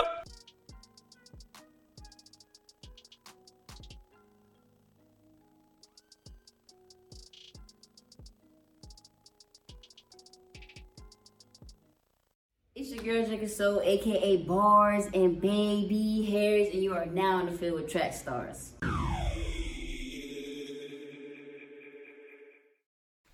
All right, back in the field with the track stars Ryan Righteous, Sean Tanner, DJ Jeremiah. What's good? All right, for all things track stars, make sure you check out trackstarz.com with a Z. Follow us on Instagram, like the Facebook page, subscribe to the YouTube channel, download the app. Very, very important. When you download the app and you listen to the podcast, leave a review. That helps us. It helps us with feedback and understanding exactly what it is that our audience and our listeners like and dislike so we can make changes and adjust. So make sure you do that. Download the app, leave us a review. All right, man, it's line for line time. Let's get it going. Tyler the Creator versus Swoop. Uh, We we advertised that earlier this week. So, man, let's get it going. It's, I, I'm telling y'all, I know people in the comments like, yo, y'all should have did Swoop and Kanye, Swoop and Lupe, Swoop. We've done all those before anyway. So you want to go back in the archives if, if you you have. But I'm telling you guys, this is a good matchup. Both of them had joint albums came out. So yeah, let's get it going. Views and opinions, track star, track stars, universe, not the views and opinions of the artist, label, producer, others. If you feel offended by this, please press stop now. If you're a person who listens to Christian artists, this ain't your cup of tea. Then we have react videos, topics, interviews you can go check mm-hmm. out. We're not copying any other battle format. We've been doing this since the 2000s. Swoop is not the Christian version of anybody. It's just a bit. All right, here we go. We're gonna start off with Tyler the Creator. Hot winds blows. Here we go. Where the f- we at? Oh, the pilot gotta remind us, yo. Luggage is piling, I need a clothes to wear. So many stinkies sit in my wallet, look like a folding chair. The Cartier so light on my body. Thought I floated here, we boated here. It's Tunchi and Tyler, but call me Baudelaire. Out in Switzerland, travel with my kissing dog. I love when she let me rub her like Michelin. A hundred grand to sleep on the bird, the wings are whistling like. Man, they ain't listening. We cross the line like immigrants and benefit from it. Keep on stunting on these, make them sick to their stomach. Hmm. All right, that was Tyler the Creator with Hot Winds Below. This is New Day by Swoop. Here we go. Never been here before, never coming again. Every 24, come with another chance. New mercy straight from the sun coming again. For every hard night, know the sun coming again. Not a coincidence, that's all God, just to jog your memory. How the father walks, it runs in the family. Yeah, he been the king, and that's way before LeBron. Gave me seat at the table way before Solange. Gave another day, so I prayed before I yawn. Gave a second chance, a minute, grateful for more time. All right, that was New Day by Swoop versus Tyler the Creator's Hot Wind Blows. Who y'all going with? Ryan. Yeah, I'm going swoop on that. I feel like I feel like when I hear Tyler the Creator songs, I always feel like something feels off with production, or it feel and maybe it's just his voice and he just kind of raps over some weird weird beats to me.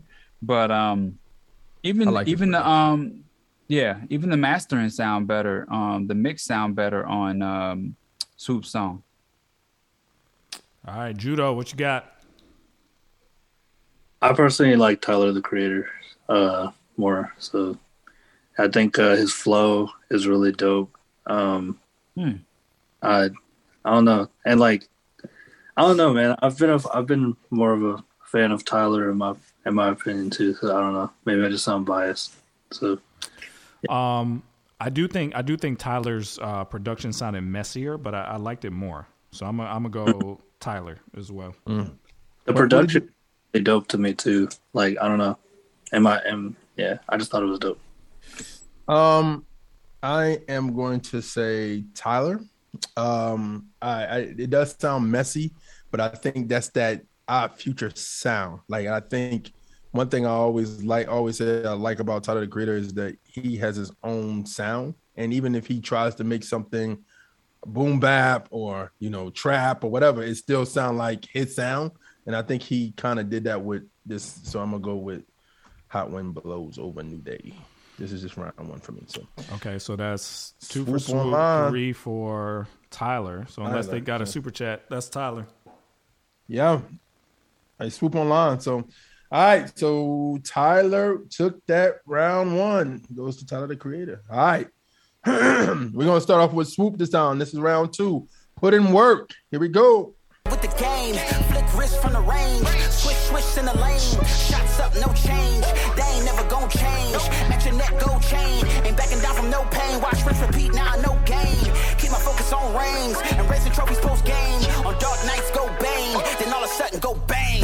Uh, yeah, I gotta go get it. If my fire's a problem, then get out of the kitchen. All my partners is with it. No facade, no diction. If we we did it. So I don't believe none of your blah blahs. You kidding? All right, that was put in work. Swoop. This is Tyler the creator. Lemonhead. Here we go. I don't lean, but my house do. Off the hill with the mean view. Nice house. If you look out, you can see some eagles and a few yachts. Got a roommate, he won't move out. If he won't smoke, he the cool out. And he drill. Got the two out. It's the Wolf Gang, Brooklyn Zoo out. Wu Tang, you get chewed out. Then we woo out. This is flip mode, and they know you like the out. I'm cool, cool, and his mouth wet. He a pool now. Used to stage dive, but they sue now. I was too hot. TLC waterfalls on my chest, help me cool out. Got too many calls to go call. All right, that was Tyler the creator. Lemonhead versus Swoop. Put it in work. Who y'all got? Ryan. I think, I think I just kind of put my finger on my feelings with Tyler the Creator. Um, uh, he's animated. He's animated in a lot of his stuff, and I, I'm not a, I'm not. Y'all know I don't like sci-fi, so animation, anime, I'm not a fan. Just not. So I definitely could connect Okay. with the swoop, the flow. Everything was just That didn't make any sense. right. It didn't. No, I, I was uh, looking at. I remember when Judo said he was a big fan of anime. That's why I said that. Yeah. Oh, okay. That I makes was I was explaining that I'm not a fan of of animated rap. I'm not a fan of sci-fi period You and know, you know like being- stuff has to be You know, being animated and animation are two different things, right? Yeah, it is. I understand that. But what I'm telling you is how that rap came off to me and what I don't like. Just- It reminds it you all of lumps Dragon together. Ball Z. No, I was saying that to One- I- One Punch Judo said he was a big fan of anime. I was saying, and I looked at him and I said, I'm not a fan of anime. Yeah. No, it's Like- okay. I'm very, I'm a very practical person. It has to be like very practical for me. Movies, television, There- everything. You would be surprised how much good anime is out there, man. I would suggest you try. it. That's you know, hey. I'll only, I'll only watch it if I'm ready to go to sleep. That's it. Oh my god. Still Great help- help his storylines too. comment. Some of them got some great storylines. Still doesn't help his comment. Go ahead, Judo. I I liked Swoop on that one for sure. Like I don't know the that song was like that just made me like hype, bro. And like I love the beat. He was he was right. He was like just going crazy on it. Like that's like just gets you hype. With Tyler, it was kind of more slow. Uh, I didn't really like the production as much on on the beat as well. So yeah, Swoop on that one. Um, the Tyler song was interesting. I liked the horns he added in towards the end. The um, but Swoop song still sounded better overall. So I'm gonna give it to Swoop. Jeremiah. Um, uh, I like I like swoops a little bit more better than Lemonhead with swoop as well. So this is a 5-0 on um swoop online to 6-0. All right, so that's a Jeez. wash for swoop. Swoop won that round. All right, so right now the the the score is one one. We're gonna start off with um, I think we started off with we started off with swoop last time, right? Yeah. Um, we're gonna start off with Tyler. Run it up. Here we go. Crosshairs to he off, we tee off like he off, we we see off the scope. So I grin. Money hop been zoomed in. Ever since I hit 210. Other faces with the blue skin, with the green background. Don't know how to act now, but I need you nuggy on my blue fin. When I'm here, the dead hit sprints when I hum. While you acting so dumb, you know I got the fuzz. I'm live from the 310. Green Goblin, it been tires. No lot facing photos, I send wires. Gumballs cool me down, I'm on fire. Can't f with them. All right, that was Tyler the Creator. Run it up. This is Swoop. Cause we can. Here we go.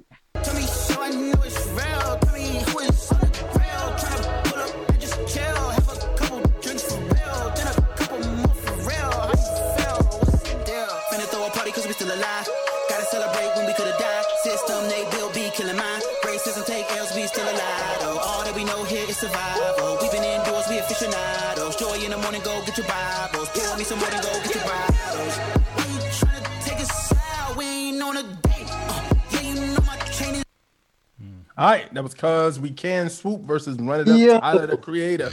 Who y'all got? Ryan. Swoop. Swoop. All right. Judo. That was swoop, man. That's crazy. I that was my first time hearing that song. What? That was wild. Oh, good, good. Um, I uh, I got swoop as well. I didn't think that Tyler song was good. I, but again, it, when I hear Tyler songs, I actually appreciate his, the music. It's a little messy, He's but I. I like where Yeah. he's going with it. He's your style. He, he is. He is my style, Yeah. but I just don't mine. like how he raps all the time. But Yeah. yeah. Anyway, I got Swoop. Swoop's rapping.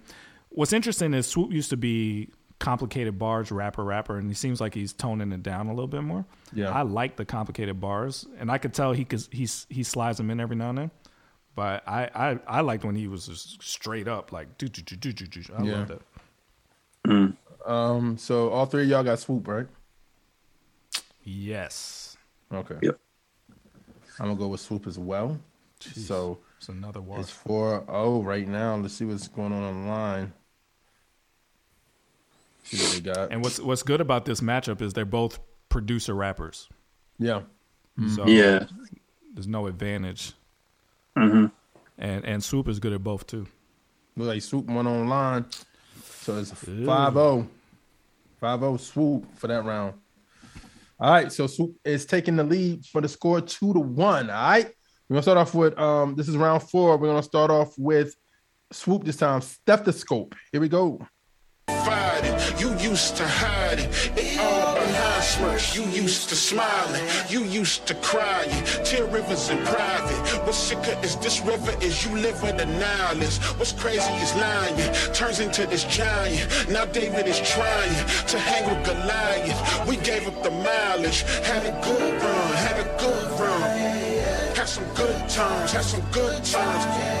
But you never know when Esther roll is at the end of an episode. All right, that was Stethoscope by Swoop. This is Tyler the Creator. What's your name? Here we go. Oh, you look malnourished. Let's get some bread, fried an egg, yolk, and drown it in syrup. You pick a spot, I pick a tail number, and we could be tourists. Let's go to Cannes and watch a couple indie movies that you never heard of. Listen to bands, groove when we dance, disco in France, smell some perfume, head in the wind. We can switch off, I can show you how you can really exfoliate skin. If you got a man, you should cut it off. Get your passport, cause we run it off. We can sit and talk. You can tell me everything that's on your chest, baby, get it off. You are my type, you a bright light, and I'm like a moth. This is All right, that was What's your name? Tyler. Swoop Stethoscope. Who y'all going with? Ryan. Yeah, I'm gonna toss on that one. I think I have an admission. I think that I am uh, definitely a product of my environment. I am not We a person know, that Ryan. Does a good job at. yeah, like I was just sitting here saying, like to myself, like, do I like the kind of music that I like because I think it's good music, or is that the music that I'm exposed to and I'm I'm just biased toward it? Because I was sitting here thinking, like, yo, second one. Yes. yeah, okay. So you didn't know that about me, that is my truth. I, I will Ryan- live that. I am I'll from the Ryan South. Ryan is definitely part of his environment, and he is very.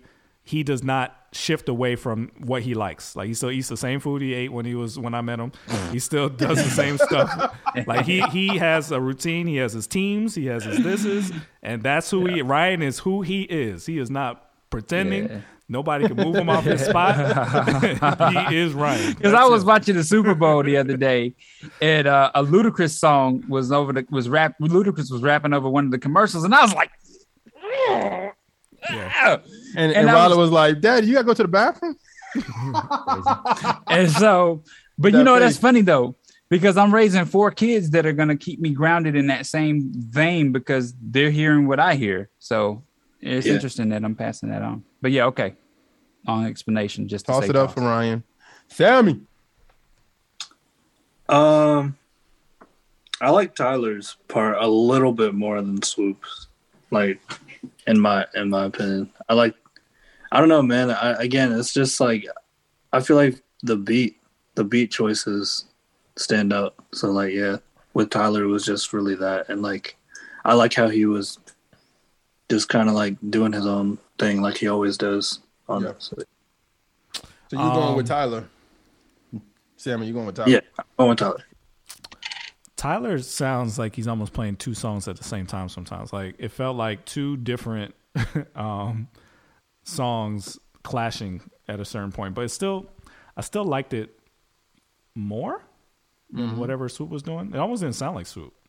It, it wasn't Swoop was on you the know hook, what I it, think, right? I think it sounded like the name of the, the song is Stethoscope, right? Ain't that what a doctor has and you Mm-hmm. listening to your heart? Yeah, yeah. You- he was talking But maybe that's what the effect was. He was trying to like. Yeah, I, Like, I, I considered that, but it still didn't sound like him. But it could have been. to the. It wasn't. I don't think it was Swoop. I think it was Swoop on the hook. But I don't think it was Swoop the on the. You did hear the hook.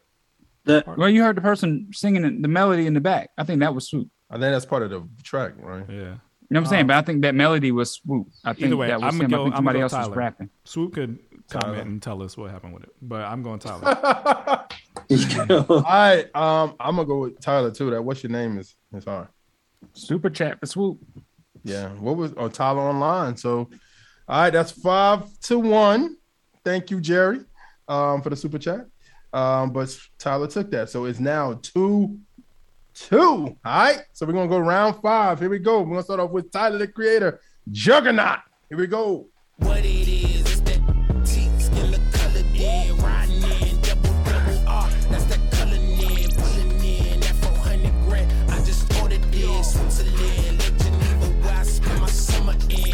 floor, that's Giano shoe. What I'm running in, earlobe, look like headlights.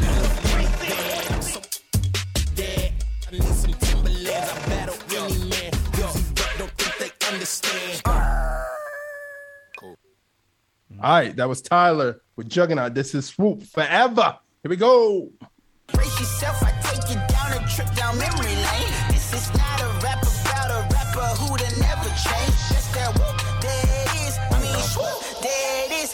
You check my whole catalog of truth. There it is. And the crew never switch. Nah, blood thicker than Aquafina. Blood is living water, drink up.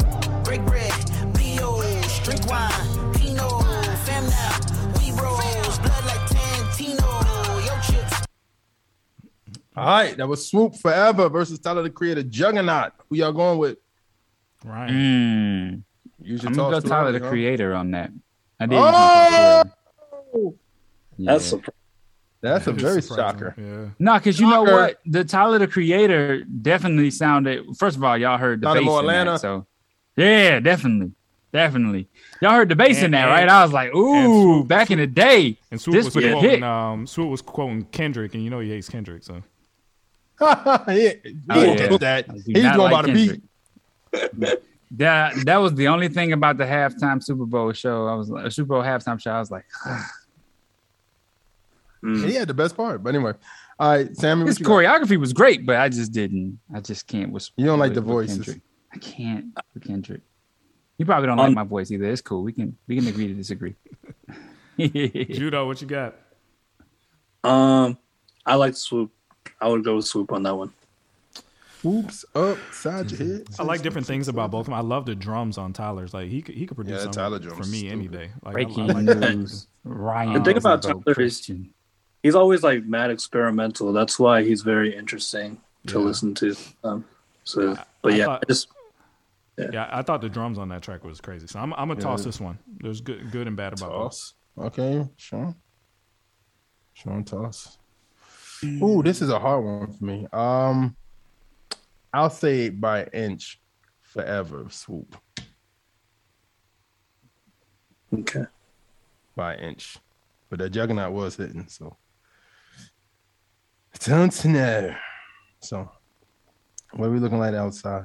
What y'all got? Because right now it's two one.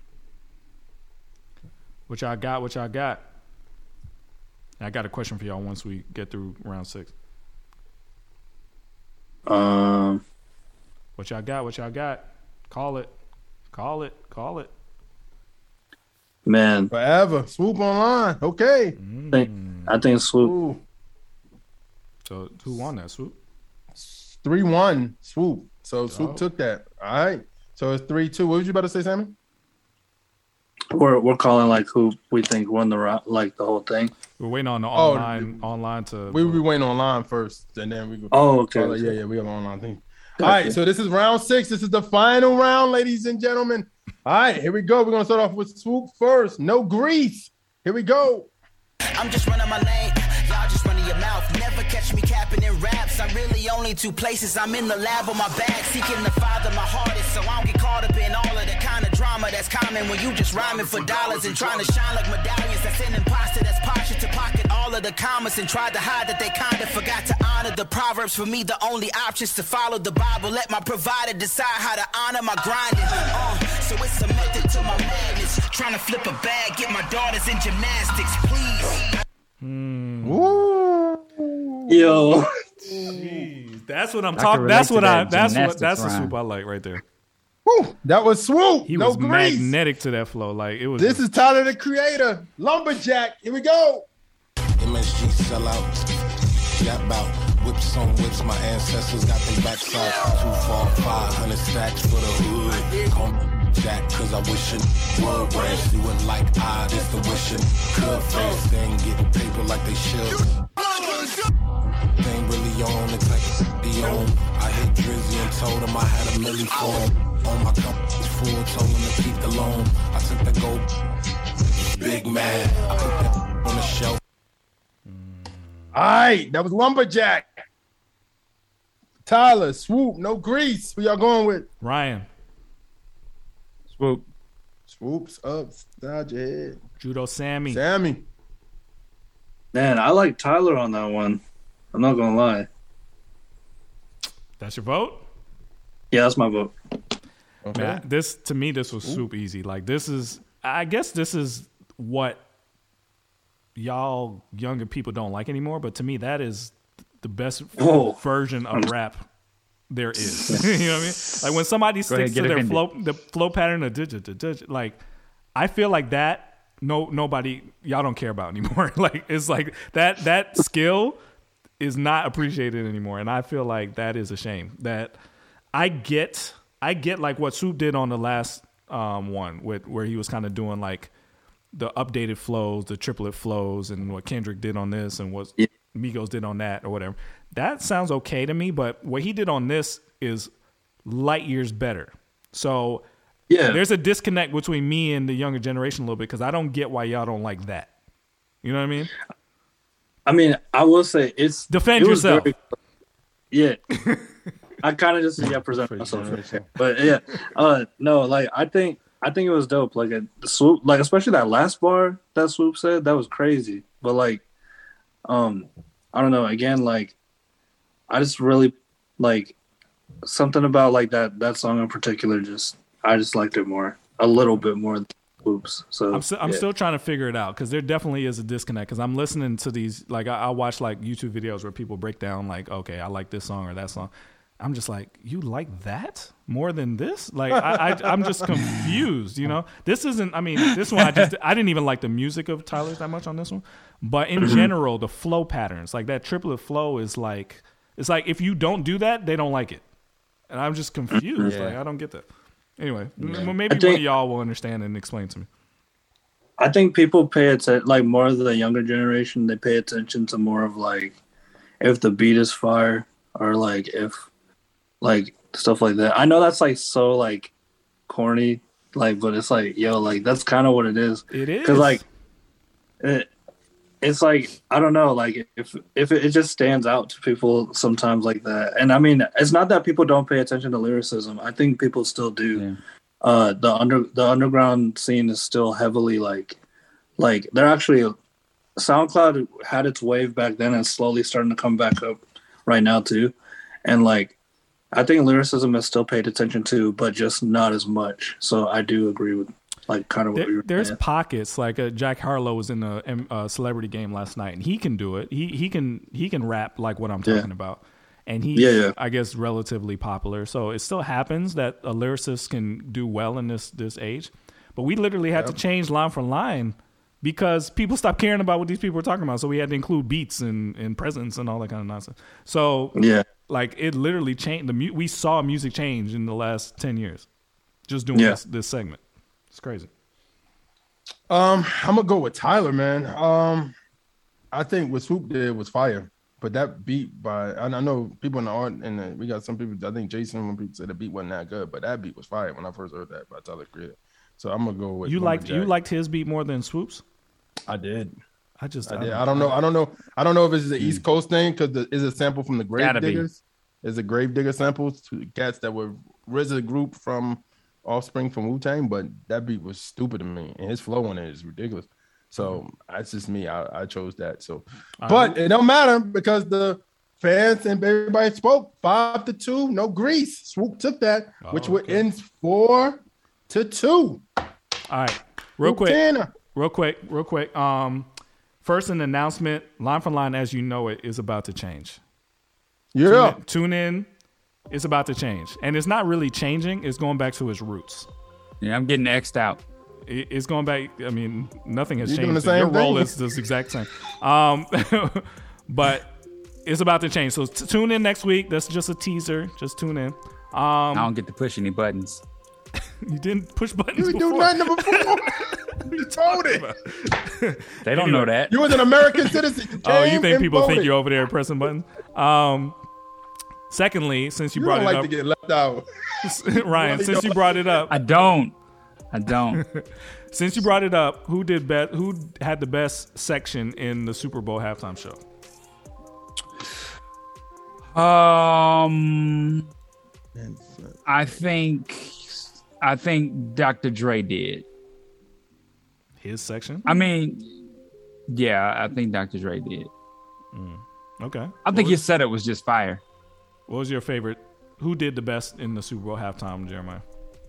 Um, I would say everybody did good, but I think the one that stood out was Kendrick. I think Kendrick, the choreography. Well, with Kendrick, of course, his choreography was amazing. and, yeah, it was Kendrick- like it was like it was just crazy. It was crazy. I, Mary did good. Dre and Snoop did good because I've always felt like they were more together with their their Mm-hmm. their approach. The, the the stage was fire. Um, M did good too. Um, fifty turned to a dollar. Okay. Mm-hmm. Um, I thought 25, but okay. he got bigger, so he I think you're talking about the size. Oh, the size. I think it was He- 'cause he's was no hanging- longer. He was hanging up upside down. I think all the blood rushed to his shoulders. His. No, but he was he was he got bigger. Like he got either he got stocky. Yeah, yeah, yeah. So he one of the two. definitely did. He But um, did. He should've- overall, I he would should've say off that I would power say this- money. He should have said no. nah, he should he should he should have did it. Cause I mean, honestly, I think it felt like everybody had two songs and Eminem had one, and it felt like he sacrificed. But Eminem, Eminem was my favorite. Eminem just is just dope. I, I agree with MC Nice. shout Seeing, Anderson seeing .Paak, too. An- Anderson .Paak on the on the drums was special. It was like a it was like a, a Yeah. Easter egg. Um, but I do think Kendrick's section was the most powerful. He's he's just the best performer out of all of them. Yeah, yeah. And Yeah. He's, he's been like that since I first saw him. You could tell when you when I first saw him, I was like, oh, this dude is gonna be out of here. He's, I mean, I think they gave us old school, they gave us new school, they gave us mid school. Like they gave us everybody who mm-hmm. the Kendrick who's popping now, Dre and Snoop who were really popping back when they did their thing, Mary J. Blige who was in between. So I feel like, and not to say she wasn't popping because she was popping when she was doing her thing too, but I think Kendrick was for the younger folks. Dre and uh, Drake, yeah, Dre and Snoop were for you know our generation and older. They were like, oh man, that was my jam. Like especially because I told you I was fifth grade when uh, the Chronic came out. So imagine somebody who was like you know 47, 48. Like that was their jam right there. So I feel like it just hit on All right. all categories. Part two. Who had the best Super Bowl performance of all time? Them. No. Still. You no. Get out of here. Are you kidding me? There's a tie between Prince and Michael Jackson. Prince. oh, I wasn't watching football back then. I wasn't watching football back then. I thought you talking about You since I've seen it. Prince Prince, I think is Prince up there. did it like in the 2000s, bro. Dude, I wasn't talking watching football then. You weren't watching football in the 2000s? I didn't start watching football start in watching 2010. football until Julio Jones, bro. Yeah, Oh, Julio my- Jones. Yeah, yeah. Michael Um, Jackson. Didn't Michael Jackson? Michael Jackson's was okay. He did the you know the with, where everybody flipped up the the kids, which was bad bad timing for. Um, but um, he had all the children around him. But uh, I think honestly, if I if to be fair, I think Prince did well. I think Beyonce did well, but I think I think Bruno Mars was the most impressive when he was by Oh. himself. I think he killed it. I don't watch the halftime shows. I When was he by? What year was that? You didn't see him do it his thing by I know it was him, Coldplay. I remember and him did Beyonce. the Coldplay and Beyonce. Yeah, I remember Go that. back and look up when he was by himself and did the halftime show. I think he. What year was that it. though? I don't remember. What year was that? Just look up Bruno Mars halftime show. He Can, can you can you murdered say it. like like what time? Like if you even know the year, like in 2010s, early 2010s. No idea. No. idea. Okay. Um, it had to be 2010s. Yeah, because that's when he got hot. So that's all okay. Bruno I didn't know he. he so all it. so Bruno Mars got an opportunity to do the Super Bowl halftime show more than uh, Mary J or anybody else. That's crazy. Yeah, but he murdered. I it. forget. It- I keep forgetting before he a pop artist. Yeah, it was before he made the switch to start doing all those old sounding songs. Yeah. Anderson .Paak. But he, I thought he he murdered it. But Prince killed it too because I wasn't like a big Prince fan. So when I saw him and I was like, "Yo, he murdered it," that was big for me because I, I didn't Yeah. I didn't appreciate him until that moment. Honestly, Malik Swoop won. Swoop Yeah, won. actually, who- won. who won I mean, they're still around seven we're about to do, but Swoop won definitely. All right, y'all, let's get back into it. You in the field with the Trackstarz, Ryan Righteous, Sean Tanner, DJ Jeremiah. Let go. Now I'm in the field with Trackstarz right now. I had a blessed time. Hopefully you guys are listening. If you're not, then you're losing.